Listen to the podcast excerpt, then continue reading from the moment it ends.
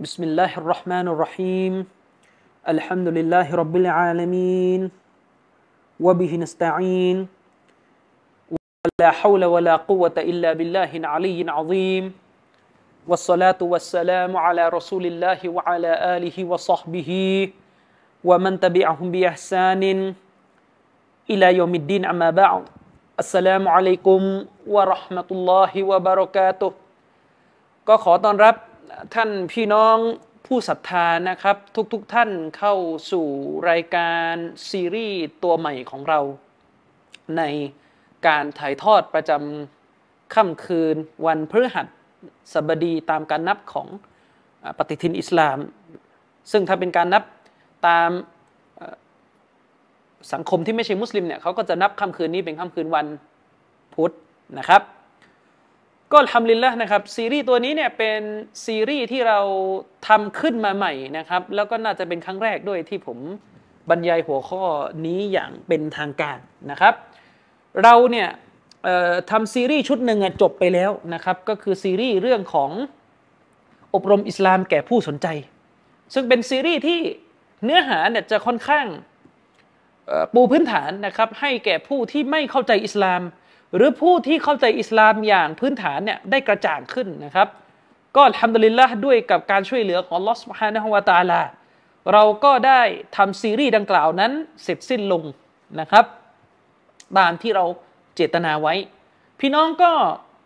ช่วยกันเผยแพร่ซีรีส์อบรมอิสลามที่เราทำเนี่ยออกไปให้มากที่สุดเวลาพี่น้องเห็นใครเดินเข้าสู่ศาสนาอิสลามด้วยกับการนำทางของอัลเลาะห์ซุบฮานะฮูวะตะอาลาพี่น้องก็นำซีรีส์ชุดนี้เนี่ยไปมอบให้เขานะครับส่งลิงก์ส่งคลิปวิดีโอไปนะครับแต่ผมย้ำอีกครั้งนะครับย้ำอีกครั้งว่าวิดีโอของทางสำนักพิมพ์อัสบิกูเนี่ยเราขอสงวนและขอความร่วมมือจากพี่น้องนะครับว่าวิดีโอเนี่ยพี่น้องอย่าไปตัดอย่าไปตัดสั้นๆลงสื่อโซเชียลเนี่ยด้วยตัวเองเราเคยอธิบายไปแล้วนะครับว่าผลเสียมันจะเกิดขึ้นหลายประการโดยเฉพาะอย่างยิ่งพี่น้องตัดคลิปวิดีโอบางตัวไปเนี่ยไปลงในช่องทางการเล่นซึ่งมันไม่เหมาะกับวิชาการนะอาทิเช่นพี่น้องเอาวิดีโอของผมเนี่ยไปลงในแอปอะไรติ๊กติ๊กอะไรนั่นนะซึ่งพี่น้องนำความรู้ศาสนาไปลงเนี่ยบางทีความรู้ที่เราพูดเนี่ยมันเป็นความรู้ที่เหมาะสำหรับมุสลิมด้วยกันฟังเหมาะสำหรับคนที่ปูพื้นฐานและมันก็อยู่ในบริบทของคลิปเต็มแต่เวลาพี่น้องตัดสั้นๆไปไปลงโดยที่คนที่อยู่ในแอปดังกล่าวนั้นเอาเป็นคนมากมายหลายชีวิตเป็นล้านๆชีวิตน่ะซึ่งไม่ได้รู้เรื่องพื้นฐานศาสนาเลย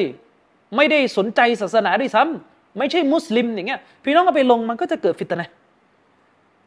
ฉะนั้นน่ะอย่างลูกศิษย์ผมคนนึงเนี่ยเขาก็จะมีแอปไอ้ดังกล่าวเนี่ย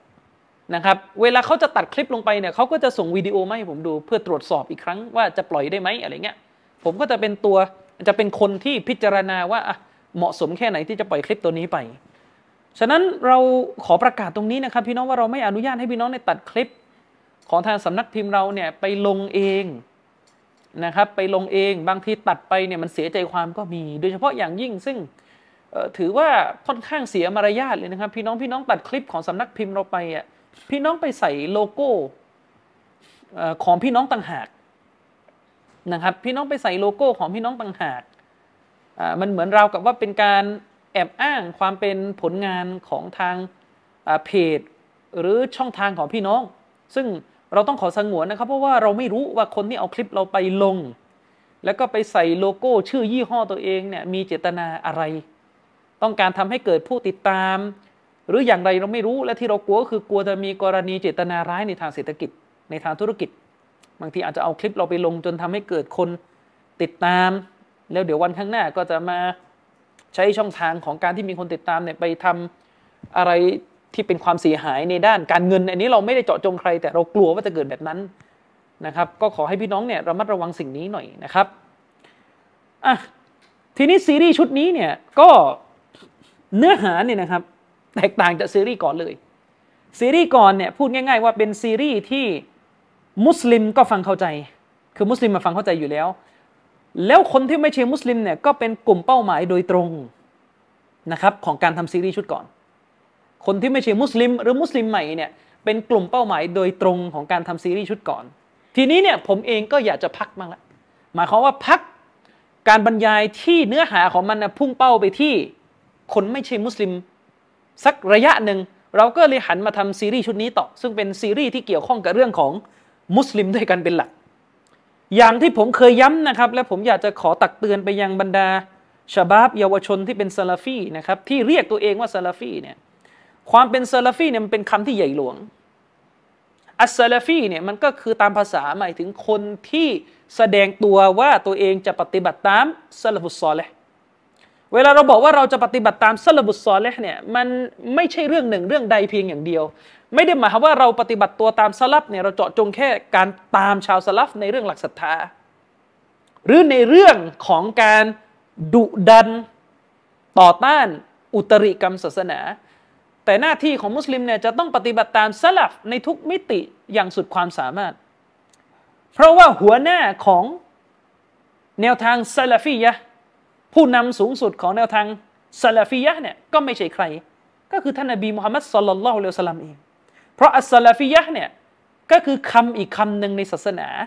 ที่ใช้ขึ้นเพื่อหมายถึงอัลอิสลามที่แท้จริงอัลอิสลามที่บริสุทธิ์จากอัลอิสลามที่กลุ่มหลงผิดเอาไปแอบอ้างนะครับฉะนั้นแนวทางซาลาฟีเนี่ยแนวทางซาลาฟียะห์เนี่ยแนวทางซาลาฟียะห์เนี่ยจึงไม่ใช่แนวทางอื่นใดเว้นแต่เป็นแนวทางของท่านนบีมุฮัมมัดเว้นแต่เป็นแนวทางของบรรดาสาวกของท่านนบีซอฮาบะห์ของท่านนบีและบรรดาลูกศิษย์ลูกหาในรุ่นรุ่นต่อมาฉะนั้นคนเนี่ยที่อ้างตัวเองว่าเป็นผู้ปฏิบัติตามแนวทางซาลัฟเนี่ยเขาจะตรงตามแนวทางซาลัฟจริงหรือจะบกพร่องจะบิดเบี้ยวเนี่ยอันนั้นมันก็คือเรื่องของคนเหมือนกับที่คนคนหนึ่งอ้างตัวเองว่าฉันเนี่ยคือซุนนีซุนนีตามภาษาแปลว่าผู้ปฏิบัติตามซุนนะห์นบีเขาเรียกตัวเองว่าเป็นซุนนีนั่นหมายความว่าเขาจะต้องตามซุนนะห์นบีจริงหรือเปล่าก็ไม่เสมอไปคนเรียกตัวเองว่าเป็นซุนนีเนี่ยเละเทะนะครับเละเทะในมากมายเลยคนเรียกตัวเองว่าเป็นอะห์ลุสซุนนะห์วัลญะมาอะห์เป็นชาวซุนนะห์และญะมาอะห์เรียกตัวเองว่าเป็นอะห์ลุสซุนนะห์วัลญะมาอะห์คือผู้ที่ปฏิบัติตามซุนนะห์แบบอย่างของท่านนบีและผู้ที่อยู่กับญะมาอะห์เรียกตัวเองอย่างนั้นแต่จริงๆเนี่ยนะครับแค่เครายังไม่อยากไว้เลย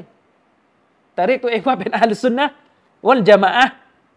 นะครับอ่ะแน่นอนเราไม่ได้บอกว่าคนโกนเครานี่เป็นมุบตะดีอะห์เป็นบิดอะห์แต่เรากำลังจะบอกว่ายี่ห้อโลโก้ชื่อว่าเป็นอะห์ลุสซุนนะห์วัลญะมาอะห์เนี่ยก็รักษาให้มันดูมีคุณค่าด้วยนะครับให้มันสมกับพฤติกรรมของทุกๆคนที่ใช้ชื่อนี้นะครับซีรีส์ชุดนี้เนี่ยเป็นซีรีส์ที่เราสร้างขึ้นมาเราจัดทำขึ้นมาเพื่อที่จะมอบความรู้ให้แก่พี่น้องเนี่ยได้รู้จัก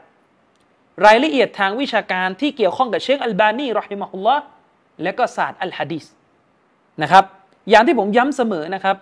ทุกวันนี้เนี่ยผมเองก็พอจะประเมินได้นะครับว่าผู้ที่เป็นคนฟังบรรยายของผมเนี่ยจะเป็นคนหนุ่มเยอะจะเป็นคนวัยรุ่นนี่เยอะแต่สิ่งหนึ่งที่อยากจะ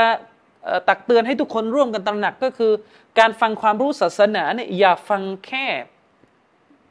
หัวข้อหนึ่งหัวข้อใดหรือด้านหนึ่งด้านใดเป็นการเฉพาะอย่าพี่น้องหลายคนนะฟังผมเพราะติดตามที่เราตอบโต้เอเทียสตอบโต้เลเบอรัลลียะนะครับตอบโต้แนวคิดของกลุ่มคนที่ไม่ศรัทธาต่ออัลเลาะห์แต่พี่น้องอย่าละเลยพี่น้องอย่าละเลยอย่ามองข้ามการหาความรู้ศาสนาที่เป็นความรู้จากหลักวิชาการอิสลามที่อุลามะได้วางไว้เพราะเราเนี่ยไม่ได้เป็นมุสลิมเพียงแค่ไปตอบโต้พวกมุลฮิดนะครับไปตอบโต้พวกเอทิสไม่ใช่เราไม่ได้มีแค่นั้นเราเป็นมุสลิมเนี่ยเราเป็นมุสลิมเพื่อที่เราจะได้มีหลักความเชื่อที่ถูกต้องมีอามันที่ถูกต้องตามซุนนะห์นบีมีความแข็งแกร่งในเรื่องอีหม่านมีพฤติกรรมที่ดีมีทุกอย่างเท่าที่เราจะตามรอยท่านรอซูลศ็อลลัลลอฮุอะลัยฮิวะซัลลัมฉะนั้นการหาความรู้ศาสนาในหมวดต่างๆเป็นสิ่งจำเป็นผมใช้คำภาษาผมเวลาผมพูดง่ายๆกับบรรดาลูกศิษย์ลูกหาในกลุ่มก็คือหาความรู้ศาสนาที่เป็นความรู้คลาสสิกความรู้คลาสสิกคือความรู้ศาสนาดั้งเดิมที่อุลามะเขาปูพื้นฐานให้เราเรียนความรู้เกี่ยวกับอัลกุรอานความรู้เกี่ยวกับอัลฮะดีษความรู้เกี่ยวกับภาคปฏิบัติในอิสลามที่เราเรียกกันว่าฟิกห์ความรู้เกี่ยวกับเรื่องอัลกะบาอิรบาปใหญ่นี่วาญิบพี่น้องต้องเรียนรู้ และโดยเฉพาะอย่างยิ่งถ้าพี่น้องไม่แม่นในความรู้พวกนี้วันหนึ่งพี่น้องก็จะนำข้อมูลทางศาสนาแบบผิดๆไปตอบไปตอบไปตอบโต้ไปเสวนากับคนที่ไม่เชื่อพระเจ้าแล้วมันก็จะนำไปสู่การอธิบายอิสลามผิดๆอย่างเช่นไม่ต้องไปดูอะไรที่ไหนเยอะครับเอเทียสเนี่ยเอเทียสเนี่ยที่โจมตีอิสลามอยู่ในประเทศไทยเนี่ยและจริงๆก็คือที่ทั้งทั่วโลกเลยครับจะมีพฤติกรรมหนึ่งก็คือชอบไปเสาะหาอัลกุรอานโดยเฉพาะอย่างยิ่งคือการเสาะหาอัลฮะดีษเพราะเวลาจะโจมตีอิสลามเนี่ยจะไปหาในอัลฮะดีษมาโจมตีเนี่ยดูเหมือนจะทำได้อย่างง่ายกว่าอืมคืออัลฮะดีษเนี่ยมันมีรายละเอียดมันเป็นรายละเอียดของศาสนาพวกที่แอนตี้หรือต่อต้านอิสลามเวลาจะโจมตีอิสลามนะครับก็จะไปหาอัลฮะดีษบทนั้นอัลฮะดีษบทนี้นะครับจะไปหาฮะดีษบทนั้นฮะดีษบทนี้มาโจมตีอิสลามจะไปหาฮะดีษมาโจมตีอิสลามเวลาเอาฮะดีษมาโจมตีอิสลามเนี่ยมันก็มีอยู่สองประเภทใหญ่ๆประเภทที่หนึ่งก็คือฮะดีษบทนั้นเป็นฮะดีษดออีฟฮะดีษที่เอเทียสเอามาโจมตีอิสลามเนี่ยเป็นฮะดีษดออีฟเป็นฮะดีษที่สถานะของมันอ่อนไม่สามารถใช้เป็นหลักฐานใช้มาเชื่อในศาสนาได้เป็นหะดีษฎออีฟหรือไม่ก็เป็นหะดีษซอฮีฮ์แต่แต่ว่าคำอธิบายเนี่ยอย่างไรต้องคุยกันต่อนะครับคนที่โจมตีอิสลามเนี่ยเวลาจะโจมตีอิสลามก็จะมีสองพฤติกรรมนี่แหละเอาหะดีษฎออีฟหรือไม่ก็เอาหะดีษซอฮีฮ์ที่ตัวเองไม่รู้เป้าหมายมาทำการโจมตีศาสนาอัลอิสลามของเรานะครับ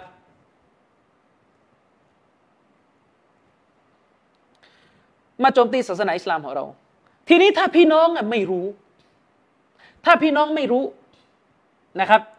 ว่าหะดีษบทใดดูอย่างไรดออีฟซอฮีฮ์พี่น้องไม่มีพื้นฐานในเรื่องหะดีษพี่น้องจะตอบคนที่โจมตีอิสลามอย่างไรพี่น้องจะไปตอบคนที่โจมตีอิสลามอย่างไรนะครับหรือในกรณีที่เขายกหะดีษซอฮีฮ์มาและพี่น้องก็ไม่มีความรู้เกี่ยวกับศาสตร์ที่อุลามะเขาอธิบายหะดีษพี่น้องไม่รู้เลยว่าแหล่งในการจะเข้าใจความหมายของหะดีษแต่ละบทจะต้องกลับไปที่ไหนอย่างไรใครเป็นออธอริตี้เป็นผู้ชำนาญด้านการอธิบายหะดีษนะครับเวลาเขายกหะดีษจากมุสนัดอิหม่ามอะห์มัดจากบันทึกของมุสนัดอิหม่ามอะห์มัดเราไปดูที่ไหนนะไปดูที่ไหนอ่ะคำอธิบายเวลาเขายกหะดีษจากบุคอรีมาเราไปดูที่ไหนอ่าอย่างนี้เป็นต้นจะไปดูที่ไหนมันก็จะเกิดปัญหานะครับและสุดท้ายมันก็จะนำไปสู่การดันทุรังตอบอะไรผิดๆจนทำให้ทุกอย่างมันแย่ลงนะครับอย่างยกตัวอย่างยกตัวอย่างครับเมื่อเร็วๆนี้นะครับผมก็เห็นพี่น้องของเราอินยัสเนี่ยก็โต้ไปสั้นๆไม่ต้องไม่ไม่ได้ต้องโต้อะไรเยอะเลยมีเอเทียสนะครับตนหนึ่งได้นำฮะดีษบทหนึ่งที่ระบุว่าท่านนบีศ็อลลัลลอฮุอะลัยฮิวะซัลลัมเนี่ยนะครับเป็นฮะดีษที่อ้างว่าเป็นฮะดีษที่ถูกถ่ายทอดมานะครับว่าท่านนบีศ็อลลัลลอฮุอะลัยฮิวะซัลลัมเนี่ยได้พูดกับท่านหญิงไอชาว่าให้ท่านหญิงไอชาเนี่ยเปิดขาอ่อนของตัวเองให้นบีดูและเมื่อท่านหญิงไอชาได้เปิดขาอ่อนของตัวเองให้ท่านนบีดูท่านหญิงไอชาอ่าโทษท่านนบีศ็อลลัลลอฮุอะลัยฮิวะซัลลัมก็เอาใบหน้าของตัวเองวางลงบนขาอ่อนของท่านหญิงไอชาเอเทียสเนี่ยยกหะดีษนี้มาเพื่อจะโจมตีอัคลากมารยาทของท่านนบีศ็อลลัลลอฮุอะลัยฮิวะซัลลัมนะครับแต่เอเทียสคนนี้น่ะเขาใจเองเอเทสคนนี้เป็นเป็นคนยะเฮคนยะเฮตามภาษาอิสลามก็คือคนโง่แล้วก็เป็นเป็นความโง่ในระดับที่เราเรียกว่ายะฮลุลมุรักกับ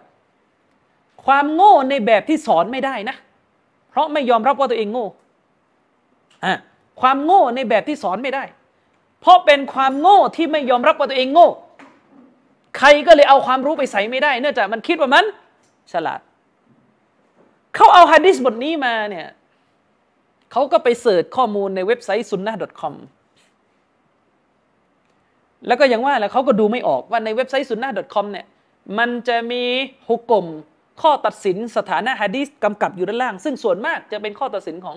เชคอัลบานีรอฮิมะฮุลลอฮ์อยู่บางทีก็อาจจะเป็นของเชคซูเบรอาลีซาอีอะไรก็ว่ากันไป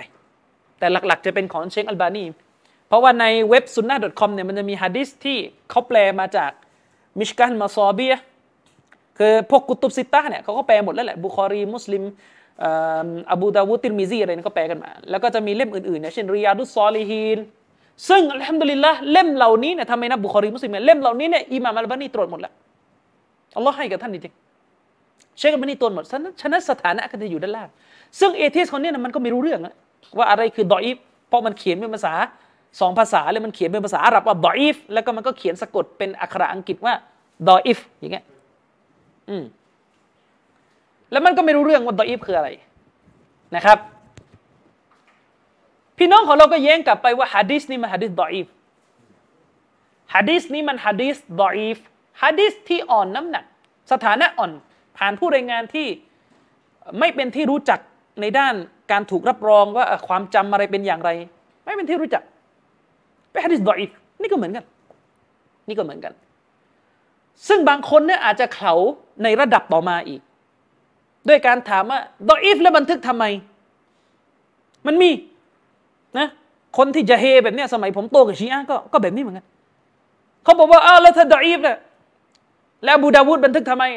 ถ้าดออีฟถ้าหะดีษมันดออีฟแล้วติรมิซีบันทึกทำไมนะครับแล้วติรมิซีบันทึกทำไมเออถ้าอยากรู้ว่าบันทึกทำไมอันนี้ต้องไปเรียนต่างหากการบันทึกหะดีษดออีฟลงในหนังสือมีร้อย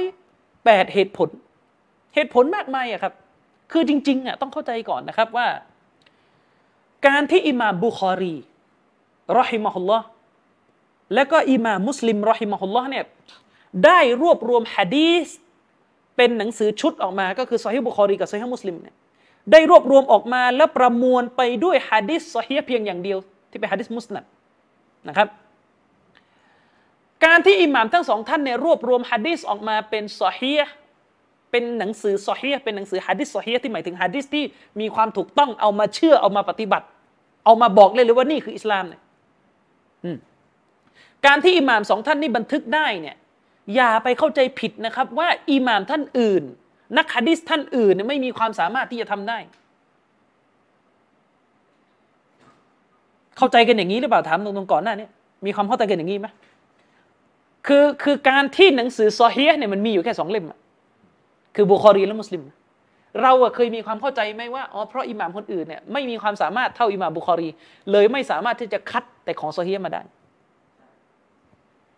หลายคนมีความเข้าใจแบบนี้นี่เป็นความเข้าใจที่ผิดและเป็นความเข้าใจที่นำไปสู่การอธรรมต่อนักหะดีษคนอื่น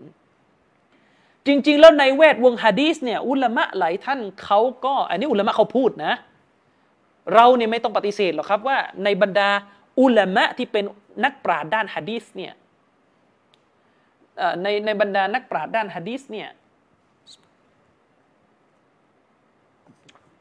เขาก็มีความชำนาญเหลื่อมล้ำกันแต่อุลามะหลายท่านเนี่ยเขาได้ระบุนะครับว่าอิหม่ามอะห์มัดมีความรู้หะดีษเหนือกว่าอิหม่ามบุคอรีนี่ต้องเข้าใจนะครับอิหม่ามอะห์มัดมีความรู้หะดีษเหนือกว่าอิหม่ามบุคอรีและนักหะดีษบางท่านก็มีความเข้มงวดในการคัดกรองนี่ยิ่งกว่าอิหม่ามบุคอรีอีกอืมเพราะอิหม่ามอะห์มัดเนี่ยคืออิหม่ามแห่งซุนนะห์เป็นอิหม่ามแห่งถ้าจะพูดว่าเป็นอิหม่ามแห่งทุกศาสตร์เนี่ยคือไม่ผิดเลยและอิหม่ามบุคอรีก็เป็นสานุศิษย์ของอิหม่ามอะห์มัดฉะนั้นอย่าไปเข้าใจผิดว่าอิหม่ามอะห์มัดไม่มีความสามารถจะรวมหะดีษที่เลือกสรรเฉพาะของซอฮีฮ์ได้อย่าไปเข้าใจผิดนะครับแต่ต้องเข้าใจนะครับว่าก่อนที่อิหม่ามบุคอรีจะมารวบรวมหะดีษซอฮีฮ์เป็นเล่มซอฮีฮ์บุคอรีออกมาเนี่ยนักหะดีษที่เขามาก่อนหน้านั้นเขายังไม่มีธรรมเนียมที่จะคัดกรองเฉพาะของซอฮีฮ์มาเขียนไม่ใช่ว่าเขาเขียนไม่ได้ต้องเข้าใจนะครับเขายังไม่มี ธรรมเนียมในวงการว่าจะเขียนเฉพาะเล่มซอฮีฮ์อืมไม่ใช่ว่าเขียนไม่ได้ระบบการเขียนของเขาเนี่ยระบบการเขียนของเขาเนี่ยมันเขียนด้วยกับเหตุผลด้วยด้วยด้วยกับรูปแบบที่แตกต่างกันไปตามยุคสมัยอืม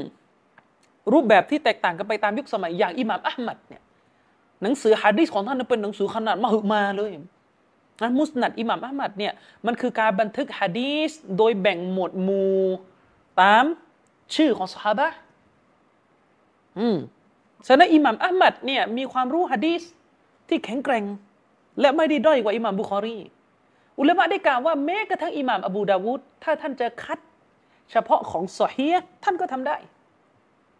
นึกออกไหมครับแต่ว่าเขาไม่ได้ตั้งเจตนาจะทำนั่นหมายความว่าการที่หนังสือหะดีษชุดอื่นๆมีหะดีษฎออีฟเข้ามานะครับนั่นเป็นเจตนาของผู้บันทึกที่ต้องการจะใส่แต่แรกอยู่แล้วแล้วไม่ใช่ว่าเขาไม่รู้นะไม่ใช่ว่าอ๋ออิหม่ามอบูดาวูดไม่รู้เลยแล้วว่านี่ดออีฟเอามาใส่ทำไมนึกออกไหมครับเขารู้แต่ประโยชน์ของการบันทึกหะดีษฎออีฟมันก็มีอีกหลายอย่างไงเช่นการบันทึกหะดีษฎออีฟเก็บไว้มันก็เป็นหลักฐานหนึ่งที่ใช้ประกอบเวลาเรียนเวลาเราเรียนศาสตร์หะดีษเวลาจะยกตัวอย่างหะดีษฎออีฟถ้าไม่มีหะดีษฎออีฟบันทึกเก็บมันไปดูตัวอย่างที่ไหนอ่ะเออเราจะได้เอามาจำแนกนะเนี่ยดูหะดีษที่ซอฮีฮ์ของบุคอรีเนี่ยมันซอฮีฮ์เนี่ยเพราะองค์ประกอบมันเป็นอย่างนี้ส่วนหะดีษฎออีฟเนี่ยมันเป็นอย่างนี้ฉะนั้นสาระประโยชน์ข้อนี้ก็เพียงพอแล้วครับที่เขาจะบันทึกไม่ใช่มาถามมันก็เด็กไม่รู้มาจากไหนว่าแล้วถ้าฎออีฟบันทึกทำไมอะไรของคุณอืม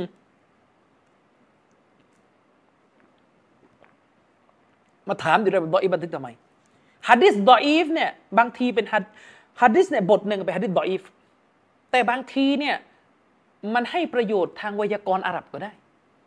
คือเราศึกษาหะดีษฎออีฟเพื่อเอาประโยชน์ทางภาษาไม่ใช่เพื่อเอาไปออกบทบัญญัติศาสนามันก็อีกเรื่องนึงอีกนะครับ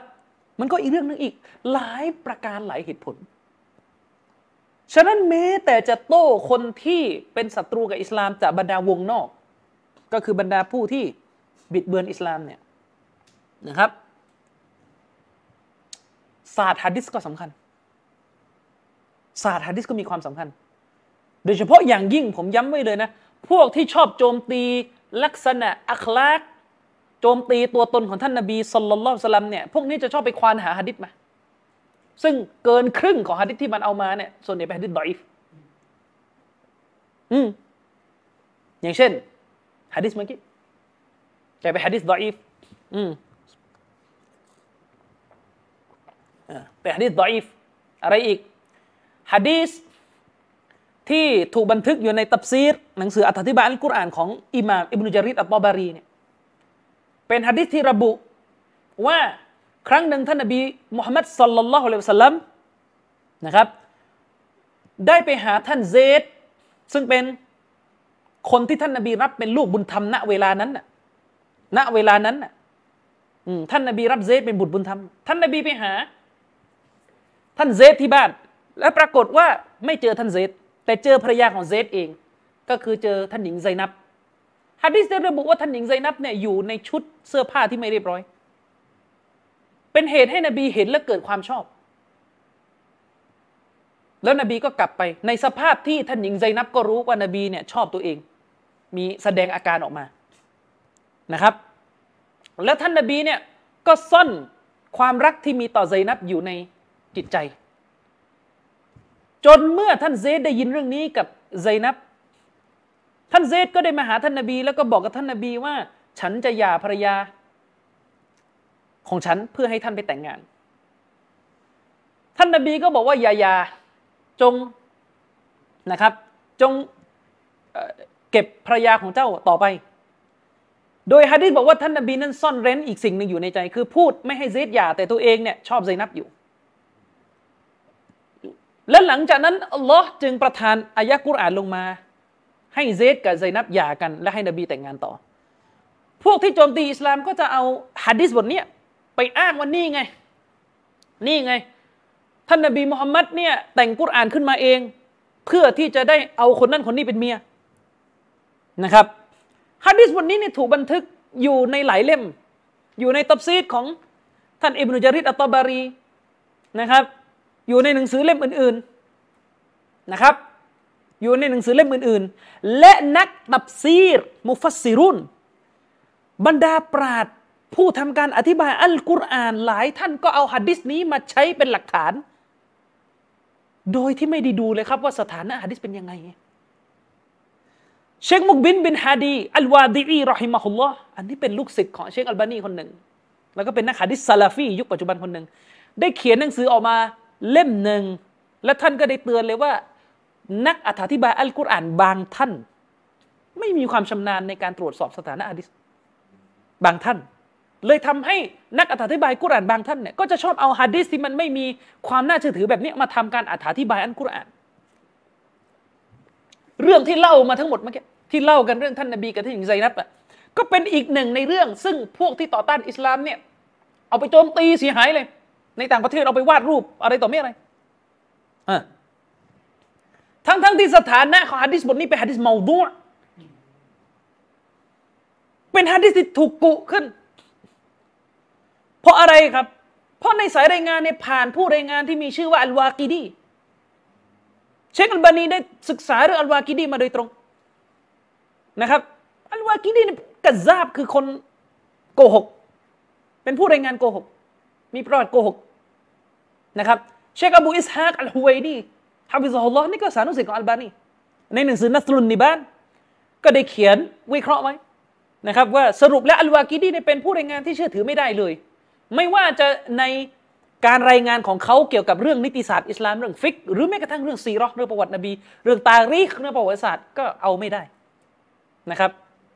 อืมเอาไม่ได้และอัลวากีดีคนนี้ก็เป็นหนึ่งในคนที่เล่าประวัตินบีเยอะแยะไปหมดเลยฉะนั้นเวลาเราอ่านหนังสือประวัตินบีเนี่ยก็ดูดีๆถ้ามันเป็นรายงานของอัลวากีดีเนี่ยให้ระวังนะครับอืมให้ระวังไว้นี่ก็เรื่องที่สองเรื่องที่สองอืมเรื่องที่สามซึ่งก่อนหน้านี้มีประเด็นอยู่เคยอธิบายไปแล้วนะครับมีหะดีษที่บอกว่าสตรีคนหนึ่งได้กินปัสสาวะของท่านรอซูลศ็อลลัลลอฮุอะลัยฮิวะซัลลัมนะครับและหะดีษก็ระบุว่าท่านนบีก็บอกกับเขาว่านรกจะไม่แผดเผาตัวของนางเพราะว่านางกินปัสสาวะของท่านนบีศ็อลลัลลอฮุอะลัยฮิวะซัลลัมนะครับเอทิสก็เอาหะดีษนี้ไปโจมตีท่านโจมตีอิสลามหะดีษมันนี่ก็เป็นหะดีษดออีฟเป็นหะดีษดออีฟนะครับและรายละเอียดมันก็มีนะครับในการพิสูจน์ว่าทำไมมันถึงดออีฟแล้วก็อีกหลายสิบบทนะครับอีกหลายสิบบทซึ่งไม่รู้จะเอามาเล่าหมดได้อย่างไรแต่กำลังจะบอกว่าทั้งหมดทั้งหลายนี้นะครับทั้งหมดทั้งหลายนี้เกี่ยวข้องกับ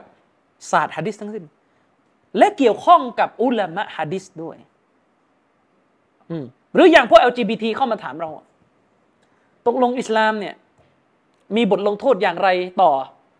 คนที่ทำการลิวัดคนที่ทำการผู้ชายที่ร่วมเพศกับผู้ชายผ่านรูทวาร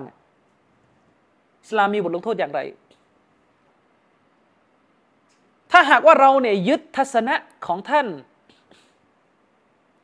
อิหม่ามอบีฮานีฟะห์นะครับที่ว่าโดยเบื้องต้นนั้นผู้ที่ทำการลิวาดเนี่ยจะไม่มีโทษประหารยังไม่ถึงโทษประหารนะครับเขาก็จะถามเราว่าอ้าวแล้วหะดีษที่ระบุนะครับว่าใครที่กระทำพฤติกรรมของหมู่ชนลูตนะให้ประหารเขานะท่านจะว่าอย่างไรอ่ะนะครับอันนี้ก็จะต้องคุยยาวเลยว่าหะดีษบทนี้เนี่ยอุลามะหะดีษหลายๆท่านก็วิพากษ์วิจารณ์ความถูกต้องอยู่นะอืมวิพากษ์วิจารณ์ความถูกต้องอยู่หรือหะดีษที่ได้ถูกสืบทอดมาว่าซอฮาบะห์ท่านนั้นซอฮาบะห์ท่านนี้มีทัศนะว่าคนที่ทำการลิวาดเนี่ยให้เผาไฟอย่างเงี้ยไปดูสายรายงานดูมันก็จะมีสถานะที่ตออีฟเกิดขึ้นอย่างนี้เป็นต้นก็ไม่พ้นต้องอาศัยความรู้ในเรื่องหะดีษเข้ามาแล้วถ้าเราไม่มีความรู้ที่เป็นความรู้ในเชิงคลาสสิกเนี่ย ความรู้ที่เป็นความรู้ศาสตร์ดั้งเดิมของอิสลามเราไม่ให้ความสำคัญในการศึกษาเรื่องนี้เราไม่ค่อยตั้งใจฟังเราจะฟังแต่เรื่องที่มันเป็นเรื่องร่วมสมัยอย่างเดียวหรือเรื่องที่เราชอบอย่างเดียวเราชอบเรื่องอะไรก็จะฟังเรื่องนั้นมันก็จะลำบากวันหนึ่งพี่น้องก็จะไม่ปลอดภัยเรื่องบางทีเขายกหะดีษซอฮีฮ์มาก็ต้องไปคุยกันต่อว่าแล้วเขาอธิบายยังไงเขายกหะดีษซอฮีฮ์มาก็ต้องไปคุยกันต่อว่าเขาอธิบายอย่างไรอย่างก่อนหน้านี้เนี่ยมีอยู่คนนึงเข้ามาเถียงกับผมซึ่งอันนี้ก็ไม่แน่ใจว่าแนวทางอะไรนะครับเหมือนจะแอปจริงๆไม่ใช่เอทีเอสเป็นอย่างอื่นแต่แอปแอปไม่ยอมบอกเพราะว่าถ้าบอกก็เป็นอะไรเดี๋ยวจะโดนจี้ยกหะดีษมาแล้วก็ไม่ได้รู้เรื่องอะไรเลยยกหะดีษมาแล้วก็ไม่ได้รู้เรื่องอะไรเลยสักครู่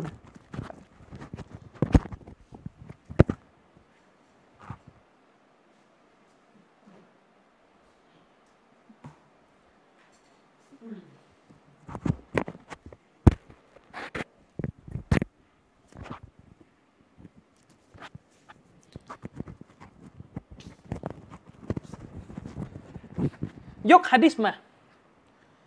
หะดีษเนี่ยเป็นหะดีษเนี่ยเป็นหะดีษที่ท่านนบีพูดถึงการสู้รบนะครับกับคอวาริจนะครับหะดีษนี่เป็นหะดีษที่นบีพูดถึงการสู้รบกับกลุ่มคอวาริจแต่คนที่ยกมาเนี่ยไม่ได้รู้เรื่องอะไรแต่ต้นเลยว่าคอวาริจคืออะไรนะครับไม่ได้รู้เรื่องตั้งแต่ต้นว่าคอวาริจคืออะไรหะดีษนี้ผมเคยเอามาลงไว้ในเล่มนี้นี่ที่ผมเขียนนะอืม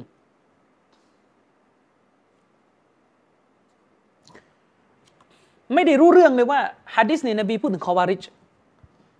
และประเด็นก็คือเวลาไปหยิบหะดีษเนี่ยเอามันจากซุนันนะซาอีแท้ๆก็ไม่ดูอีกว่าเขาก็ตั้งชื่อบทอยู่แล้วว่าบทว่าด้วยการต่อสู้กับคอวาริจอืมคือท่านนบีศ็อลลัลลอฮุอะลัยฮิวะซัลลัมเนี่ยได้พูดถึงการเกิดขึ้นของกลุ่มคอวาริจอืมได้พูดถึงการเกิดขึ้นของกลุ่มคอวาริจเดี๋ยวบอกว่าคอวาริจเป็นใครเดี๋ยวก็ต้องอธิบายต่อแต่ว่ามันมีวรรคหนึ่งในหะดีษ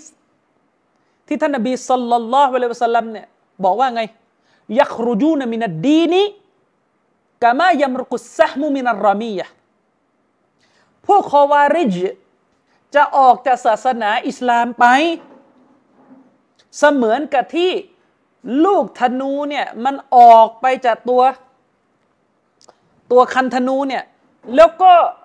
วิ่งทะลุฝ่าร่างของสัตว์ที่เป็นสัตว์ที่เราล่ามันนะเวลายิงอ่ะอืมลูกธนูนี่ออกไปรุนแรงมากออกไปเนี่ยแทงเข้าไปในตัวสัตว์แล้วเนี่ยไม่ได้ติดนะทะลุออกไปเลยแล้วเวลาเอาลูกธนูนั้นมาดูไม่มีเลือดไม่มีขนไม่มีอะไรจากตัวสัตว์ติดมาเลยนบีเปรียบเปรยว่าลูกธนูนี่มันไปแรงมากแรงจนกระทั่งทะลุสัตว์ไปเนี่ยไม่มีอะไรติดมาพวกนี้จะออกจากอิสลามไปดุดดังลูกธนูที่ออกไปอย่างนี้นะไอคนคนนี้เนี่ยก็อ่านหะดีษนี้แล้วก็ไปเข้าใจว่าหะดีษนี้พูดถึงมุรตัดดูนไปเข้าใจว่าหะดีษนี้พูดถึงมุรตัดนะโอเคแหละเราไม่ปฏิเสธแล้วอุลามะบางท่านมองเขาได้เป็นมุรตัดแต่คนประเด็นนะเขาไปเข้าใจว่าหะดีษนี้เนี่ยนบีกำลังพูดถึงพูดถึงอะไรครับพูดถึงคนที่ไม่อยากศรัทธาต่ออิสลามแล้วก็ประกาศออกไปไม่ใช่ครับคอวาริจคือกลุ่มหัวรุนแรงในศาสนาอิสลามไม่ใช่กลุ่มประกาศออกจากอิสลามคอวาริจไม่ใช่ลิเบอรัลเออไม่ใช่ผู้หมดศรัทธาคอวาริจนี่คือไอซิสเข้าใจยังถ้าปัจจุบันนี่คือไอซิสเลยนั่นแหละพวกแบบนั้นคอวาริจคือกลุ่มสุดโต่งกลุ่มที่ทำเกินกว่าที่ศาสนาสั่งศาสนาให้เราละหมาดแล้วก็นอนไอ้พวกนี้ไม่นอนเลยละหมาดอย่างเดียวนี่เขาเรียกคอวาริจกลุ่มสุดโต่งไม่ใช่กลุ่มจะออกจากอิสลามนะเป็นกลุ่มที่บอกว่าตัวเองเนี่ยอิสลามแข็งแกร่งที่สุดคนอื่นหลงหมดมันได้ยังนั่นก็ไม่รู้เรื่อง อ่านวักที่ท่านนบีบอกว่าเขาจะออกจากอิสลามไปเนี่ยไม่ได้แปลว่าพวกเขาเนี่ยหมดศรัทธาต่ออิสลามขอออกไปนับถือศาสนาอื่นไม่ใช่มันมั่ววักที่บอกว่าเขาจะออกจากอิสลามไปเนี่ยหมายถึงพฤติกรรมของเขาเนี่ยห่างไกลจากอิสลามพฤติกรรมของเขาเนี่ยห่างไกลจากอิสลามส่วนห่างไกลที่ว่าเนี่ยห่างไกลจนเป็นเหตุให้อิสลามเนี่ยตัดสินว่าพวกเขาเนี่ยสิ้นสภาพจากการเป็นมุสลิมหรือไม่อันเนี้ยนักวิชาการมีสองทัศนะแต่พวกมันไม่ยอมรับตัวเองอยู่แล้วว่ามันออกจากอิสลามเขาแต่ยังนี่คือประเด็นมันเนี่ยบอกว่าคนอื่นเนี่ยตกศาสนากันหมดเขาแต่ยังพวกคอวาริดเนี่ยสไตล์พวกไอซิสเนี่ยแบบเดียวกับพวกไอซิสอ่ะนะผู้นำไอซิสประกาศเลยดินแดนอาหรับทั้งหมดผู้นำทั้งหมดเนี่ยตกศาสนากันหมดเป็นกาเฟรกันหมดอืมเชคอับดุลอาซิซบินบาซรอฮิมะฮุลลอฮ์มีทัศนะว่าคอวาริจเป็นกาเฟรสถานะความผิดของคอวาริจเป็นเหตุให้พวกนี้ตกศาสนาโดยเชคก็อาศัยซอฮิรอาศัยความหมายตรงตัวของหะดีษเลยว่าโอ้โหออกจากอิสลามไปขนาดประหนึ่งมันก็ว่าไม่มีอิสลามติดไปเลยอ่ะเหมือนกับลูกธนูที่ไม่ติดไม่ติดขนสัตว์ไม่ติดอะไรเลยเนี่ยจะเป็นมุสลิมอยู่ได้ยังไงแสดงว่าเป็นกาเฟรนะครับอันนี้มุมมองของเชคอับดุลอาซิซบินบาซเชคให้น้ำหนักกับอันนี้อันนี้เป็นที่เรื่องลือเลยจากเชคบินบาซแต่จุมฮูรอุลามะอุลามะส่วนมากบอกว่าคอวาริจมุสลิมเพราะอาศัยการต่อสู้ที่ท่านอาลีและบรรดาสาวกของท่านนบีสู้กับคอวาริจสมัยนั้นมันเป็นการสู้ในสภาพที่เขาเป็นมุสลิมไม่ใช่การสู้ในฐานะที่เขาเนี่ยตกศาสนานึกออกไหมครับอืมโดยเฉพาะอย่างยิ่งท่านอาลีบินอบีตอลิบคอลิฟะห์ของอิสลามเนี่ยถูกคอวาริจสังหารท่านอาลีให้ตัดสินคดีความครั้งนี้ที่คอวาริจกระทำต่อท่านอาลีด้วยหลักการเรื่องกีซอสเรื่องกฎหมายการประหารในอิสลามแสดงว่าเขาเป็นมุสลิมเพราะว่าถ้าเขาเนี่ยตกมุรตัดอันนี้มันจะต้องไปโดนโทษริดดะห์โทษตกศาสนาไม่ใช่ได้โดนโทษกีซอสก็ได้ยังอืมนะครับฉะนั้นเนี่ยทัศนะที่มีน้ำหนักที่อุลามะส่วนใหญ่เขายึดกันก็คือคอวาริจเป็นมุสลิมและอุลามะหลายท่านก็ได้อ้างว่านี่เป็นมติเอกฉันท์ของบรรดาซอฮาบะห์ที่แทบจะไม่พบซอฮาบะห์คนไหนเลยที่มองว่าคอวาริจเป็นกาเฟรอืมส่วนเชคบินบาซมีทัศนะอย่างนั้นอันนี้ก็ต้องไปศึกษากันต่อว่าเชคมีรายละเอียดอย่างไรนี่ผมเล่าคร่าวๆนะครับฉะนั้นลักษณะของคอวาริจเนี่ยมันคือกลุ่มหัวรุนแรงมันคือกลุ่มสุดโต่งเป็นกลุ่มนอกคอกและท่านนบีก็พรรณนาถึงลักษณะพวกมันว่ายักตุลูนะอัลลัลอิสลามวะยะดะอูนะอัลลัลอัลซานพวกนี้นี่นะครับลักษณะของคอวาริจเนี่ยพวกนี้เนี่ยชอบหันมาฆ่ามุสลิมนี่คือนิสัยพวกนี้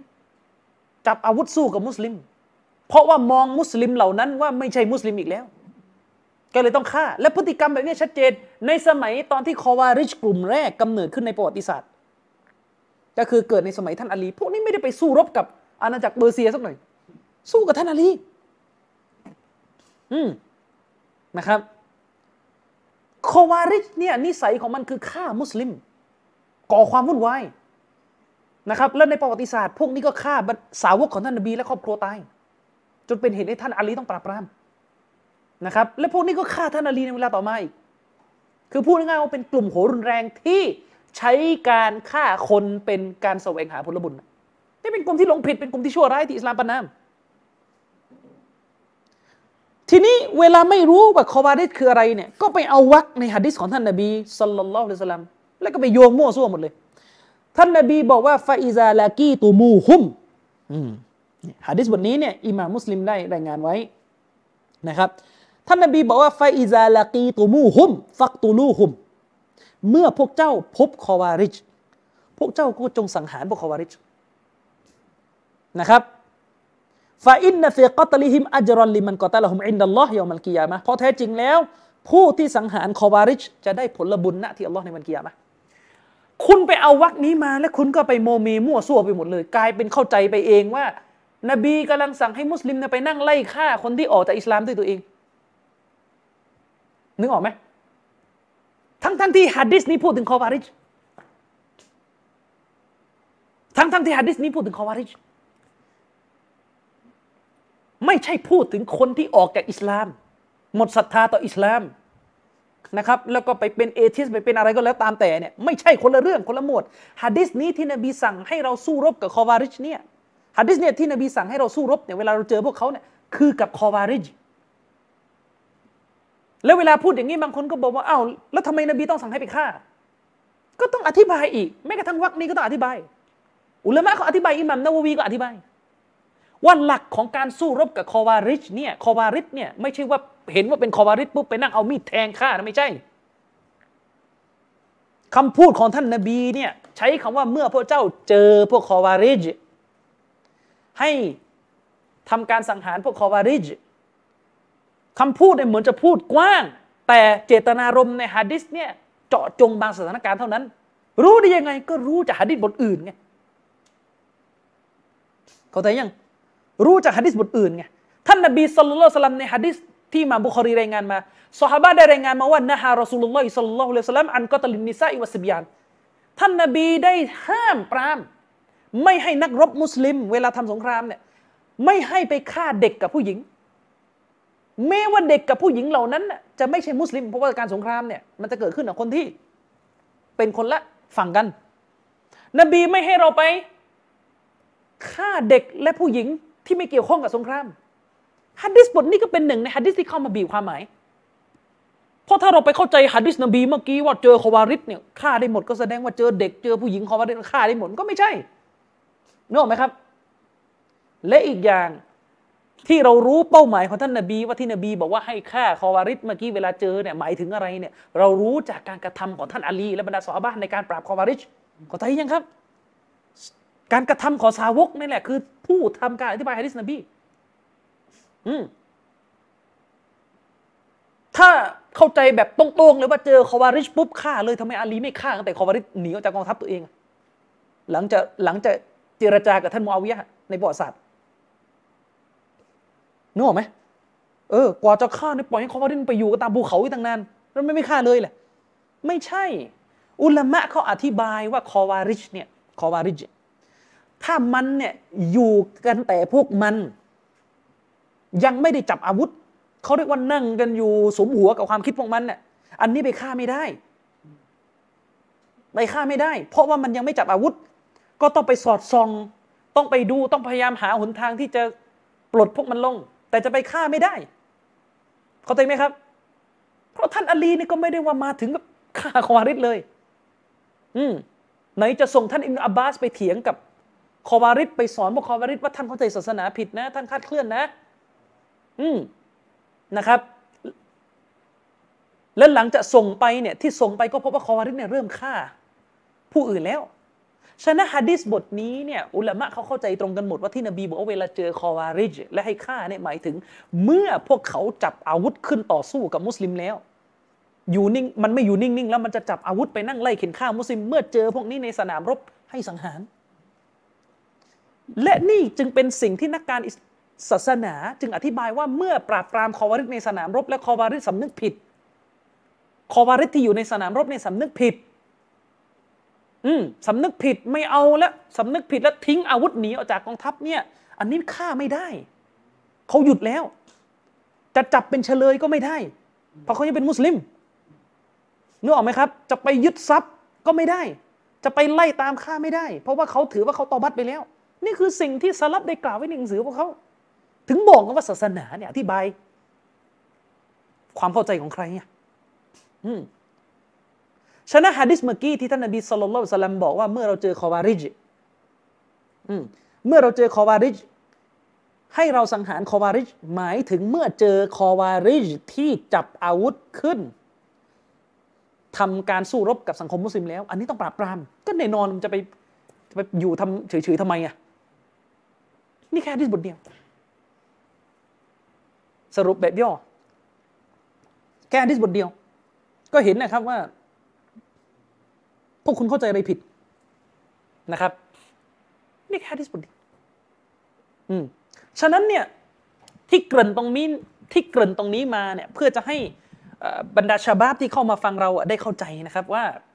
การหาความรู้ศาสนาที่เป็นความรู้ ในหลัก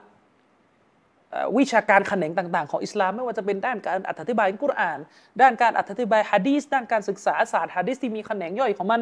ด้านนิติศาสตร์อิสลามด้านอะไรสารพัดอย่างเนี่ยเป็นเรื่องที่จำเป็นอย่างมากในสมัยของเราเป็นเรื่องที่จำเป็นอย่างมากเพราะพี่น้องเนี่ยจะโดนดึงเข้าไปยุ่งเกี่ยวกับสิ่งต่างๆรอบข้างในชีวิตนี่เยอะและถ้าพี่น้องไม่รู้หลักการศาสนาเนี่ยพี่น้องจะแสดงความเห็นพี่น้องจะมีจุดยืนที่ถูกต้องได้อย่างไรนะครับทีนี้ในบรรดาองค์ความรู้ของอิสลามที่มีกันหลากหลายแขนงนักวิชาการอิสลามที่เป็นนักปราชญ์หะดีษนักวิชาการอิสลามที่เป็นนักปราชญ์หะดีษถือว่าเป็นนักปราชญ์อิสลามที่เป็นกลุ่มคนที่มีความสำคัญที่สุดในศาสนาอิสลามนักปราชญ์หะดีษเนี่ยอะห์ลุลหะดีษเราเรียกกันตามภาษาอาหรับว่าอะห์ลุลหะดีษหรือมุฮัดดิซูนเนี่ยนักปราชญ์หะดีษเป็นนักปราชญ์ที่มีความสำคัญที่สุดในศาสนาอิสลามเพราะอะไรครับเพราะนักปราชญ์หะดีษคือผู้ที่สรรหาหะดีษสรรหาอัสซุนนะห์สรรหาตัวบทในศาสนาที่นอกเหนือจากอัลกุรอานเนี่ยมาให้เรายึดถือเป็นรากฐานของศาสนาเพราะอะไรครับพี่น้องหลักในการอธิบายอัลกุรอานนี่เรารู้กันอัลกุรอานเนี่ยไม่ใช่ว่านึกจะอธิบายเองตามใจชอบไม่ใช่ครับการจะอธิบายอัลกุรอานก็จะมีหลักการข้อแรกเลยก็คือใช้อัลกุรอานขยายความซึ่งกันและกันนึกออกไหมครับเวลาเราจะดูองค์การกุรอานแบบนี้เราจะเข้าใจความหมายที่กระจ่างขึ้นก็ต้องไปดึงองค์การกุรอานอีกวรรคหนึ่งที่มันพูดขยายความลงรายละเอียดเนี่ยมาทำการอธิบายเสริมกันและกันและต่อมาก็จะต้องเอาหะดีษของท่านนบีศ็อลลัลลอฮุอะลัยฮิวะซัลลัมนะครับจะต้องเอาหะดีษของท่านนบีศ็อลลัลลอฮุอะลัยฮิวะซัลลัมมาอธิบายอัลกุรอานฉะนั้นแม้แต่ศาสตร์ของการศึกษาเพื่อเข้าใจเจตนารมณ์ในอัลกุรอานก็ยังต้องดึงหะดีษเข้ามาช่วยต้องใช้หะดีษเข้ามาอธิบายอัลกุรอานเพราะกุรอานบางวรรคท่านนบีอธิบายเองเลยว่าคำนี้แปลว่าอะไรกุรอานบางวรรคหะดีษเข้ามาอธิบายรายละเอียดว่ามันลงมาอันเนื่องมาจากมีเหตุอะไรนะครับกุรอานบางวรรคหะดีษมาทำการพูดถึงความประเสริฐของมันว่าถ้าเราอ่านมันอะไรยังไงแบบไหนนึกออกไหมครับอันกุรอานบางบทสาวกของท่านนบีคือผู้อธิบายสาวกของท่านนบีคือผู้อธิบายอืมอย่างเช่นต่างศาสนิกถ้าฟังอยู่อาจจะไม่เห็นภาพว่าเอ๊ะหะดีษอธิบายกุรอานอย่างไรอายะกุรอานบทหนึ่งเอาลามัสตุมุนนิสะอัลลอฮ์พูดในองค์การกุรอานพระองค์อัลลอฮ์ซุบฮานะฮูวะตะอาลาในอายะนี้เนี่ยพระองค์ได้พูดถึงสิ่งที่ทำให้น้ำละหมาดที่ติดอยู่ตามร่างกายของเรานะเป็นโมฆะลงไปคือมุสลิมเนี่ยเวลาจะละหมาดเนี่ยเราต้องอาบน้ำละหมาดและอาบน้ำละหมาดเนี่ยเวลาเราอาบไปแล้วเนี่ยมันไม่ได้หมายความว่าน้ำละหมาดนั้นจะอยู่ไปตลอดมันจะมีช่วงตอนที่น้ำละหมาดนั้นสิ้นสุดลงเป็นโมฆะถ้าจะละหมาดก็ต้องอาบน้ำละหมาดใหม่แล้วในบทดังกล่าวนี้อัลลอฮฺซุบฮานะฮูวะตะอาลาได้พูดถึงพฤติกรรมชนิดต่างๆที่ทำให้น้ำละหมาดที่อยู่กับบุคคลเนี่ยมันเป็นโมฆะลงและในข้อความของวรรคเมื่อกี้ที่ผมอ้างไปก็คือเอาลามัสตุมุนนิสะเนี่ยตามภาษาเนี่ยคำแปลก็คือเมื่อพวกเจ้าไปสัมผัสสตรีเมื่อพวกเจ้าไปสัมผัสสตรีเมื่อเจ้าสัมผัสสตรีอันนี้ก็ต้องนะครับต้องอาบน้ำละหมาดใหม่ถ้าไม่เจอน้ำละหมาดก็ต้องตะยัมมุมสัมผัสสตรีคำเนี่ยสัมผัสสตรีคำถามมีอยู่ว่าสัมผัสสตรีตรงนี้หมายถึงอะไรครับสัมผัสสตรีตรงนี้หมายถึงอะไรอาจจะหมายถึงการเอามือไปจับต้องผู้หญิงตามภาษาก็ได้แปลอย่างนั้นก็ได้คือเอามือไปแตะต้องผู้หญิงก็ก็ได้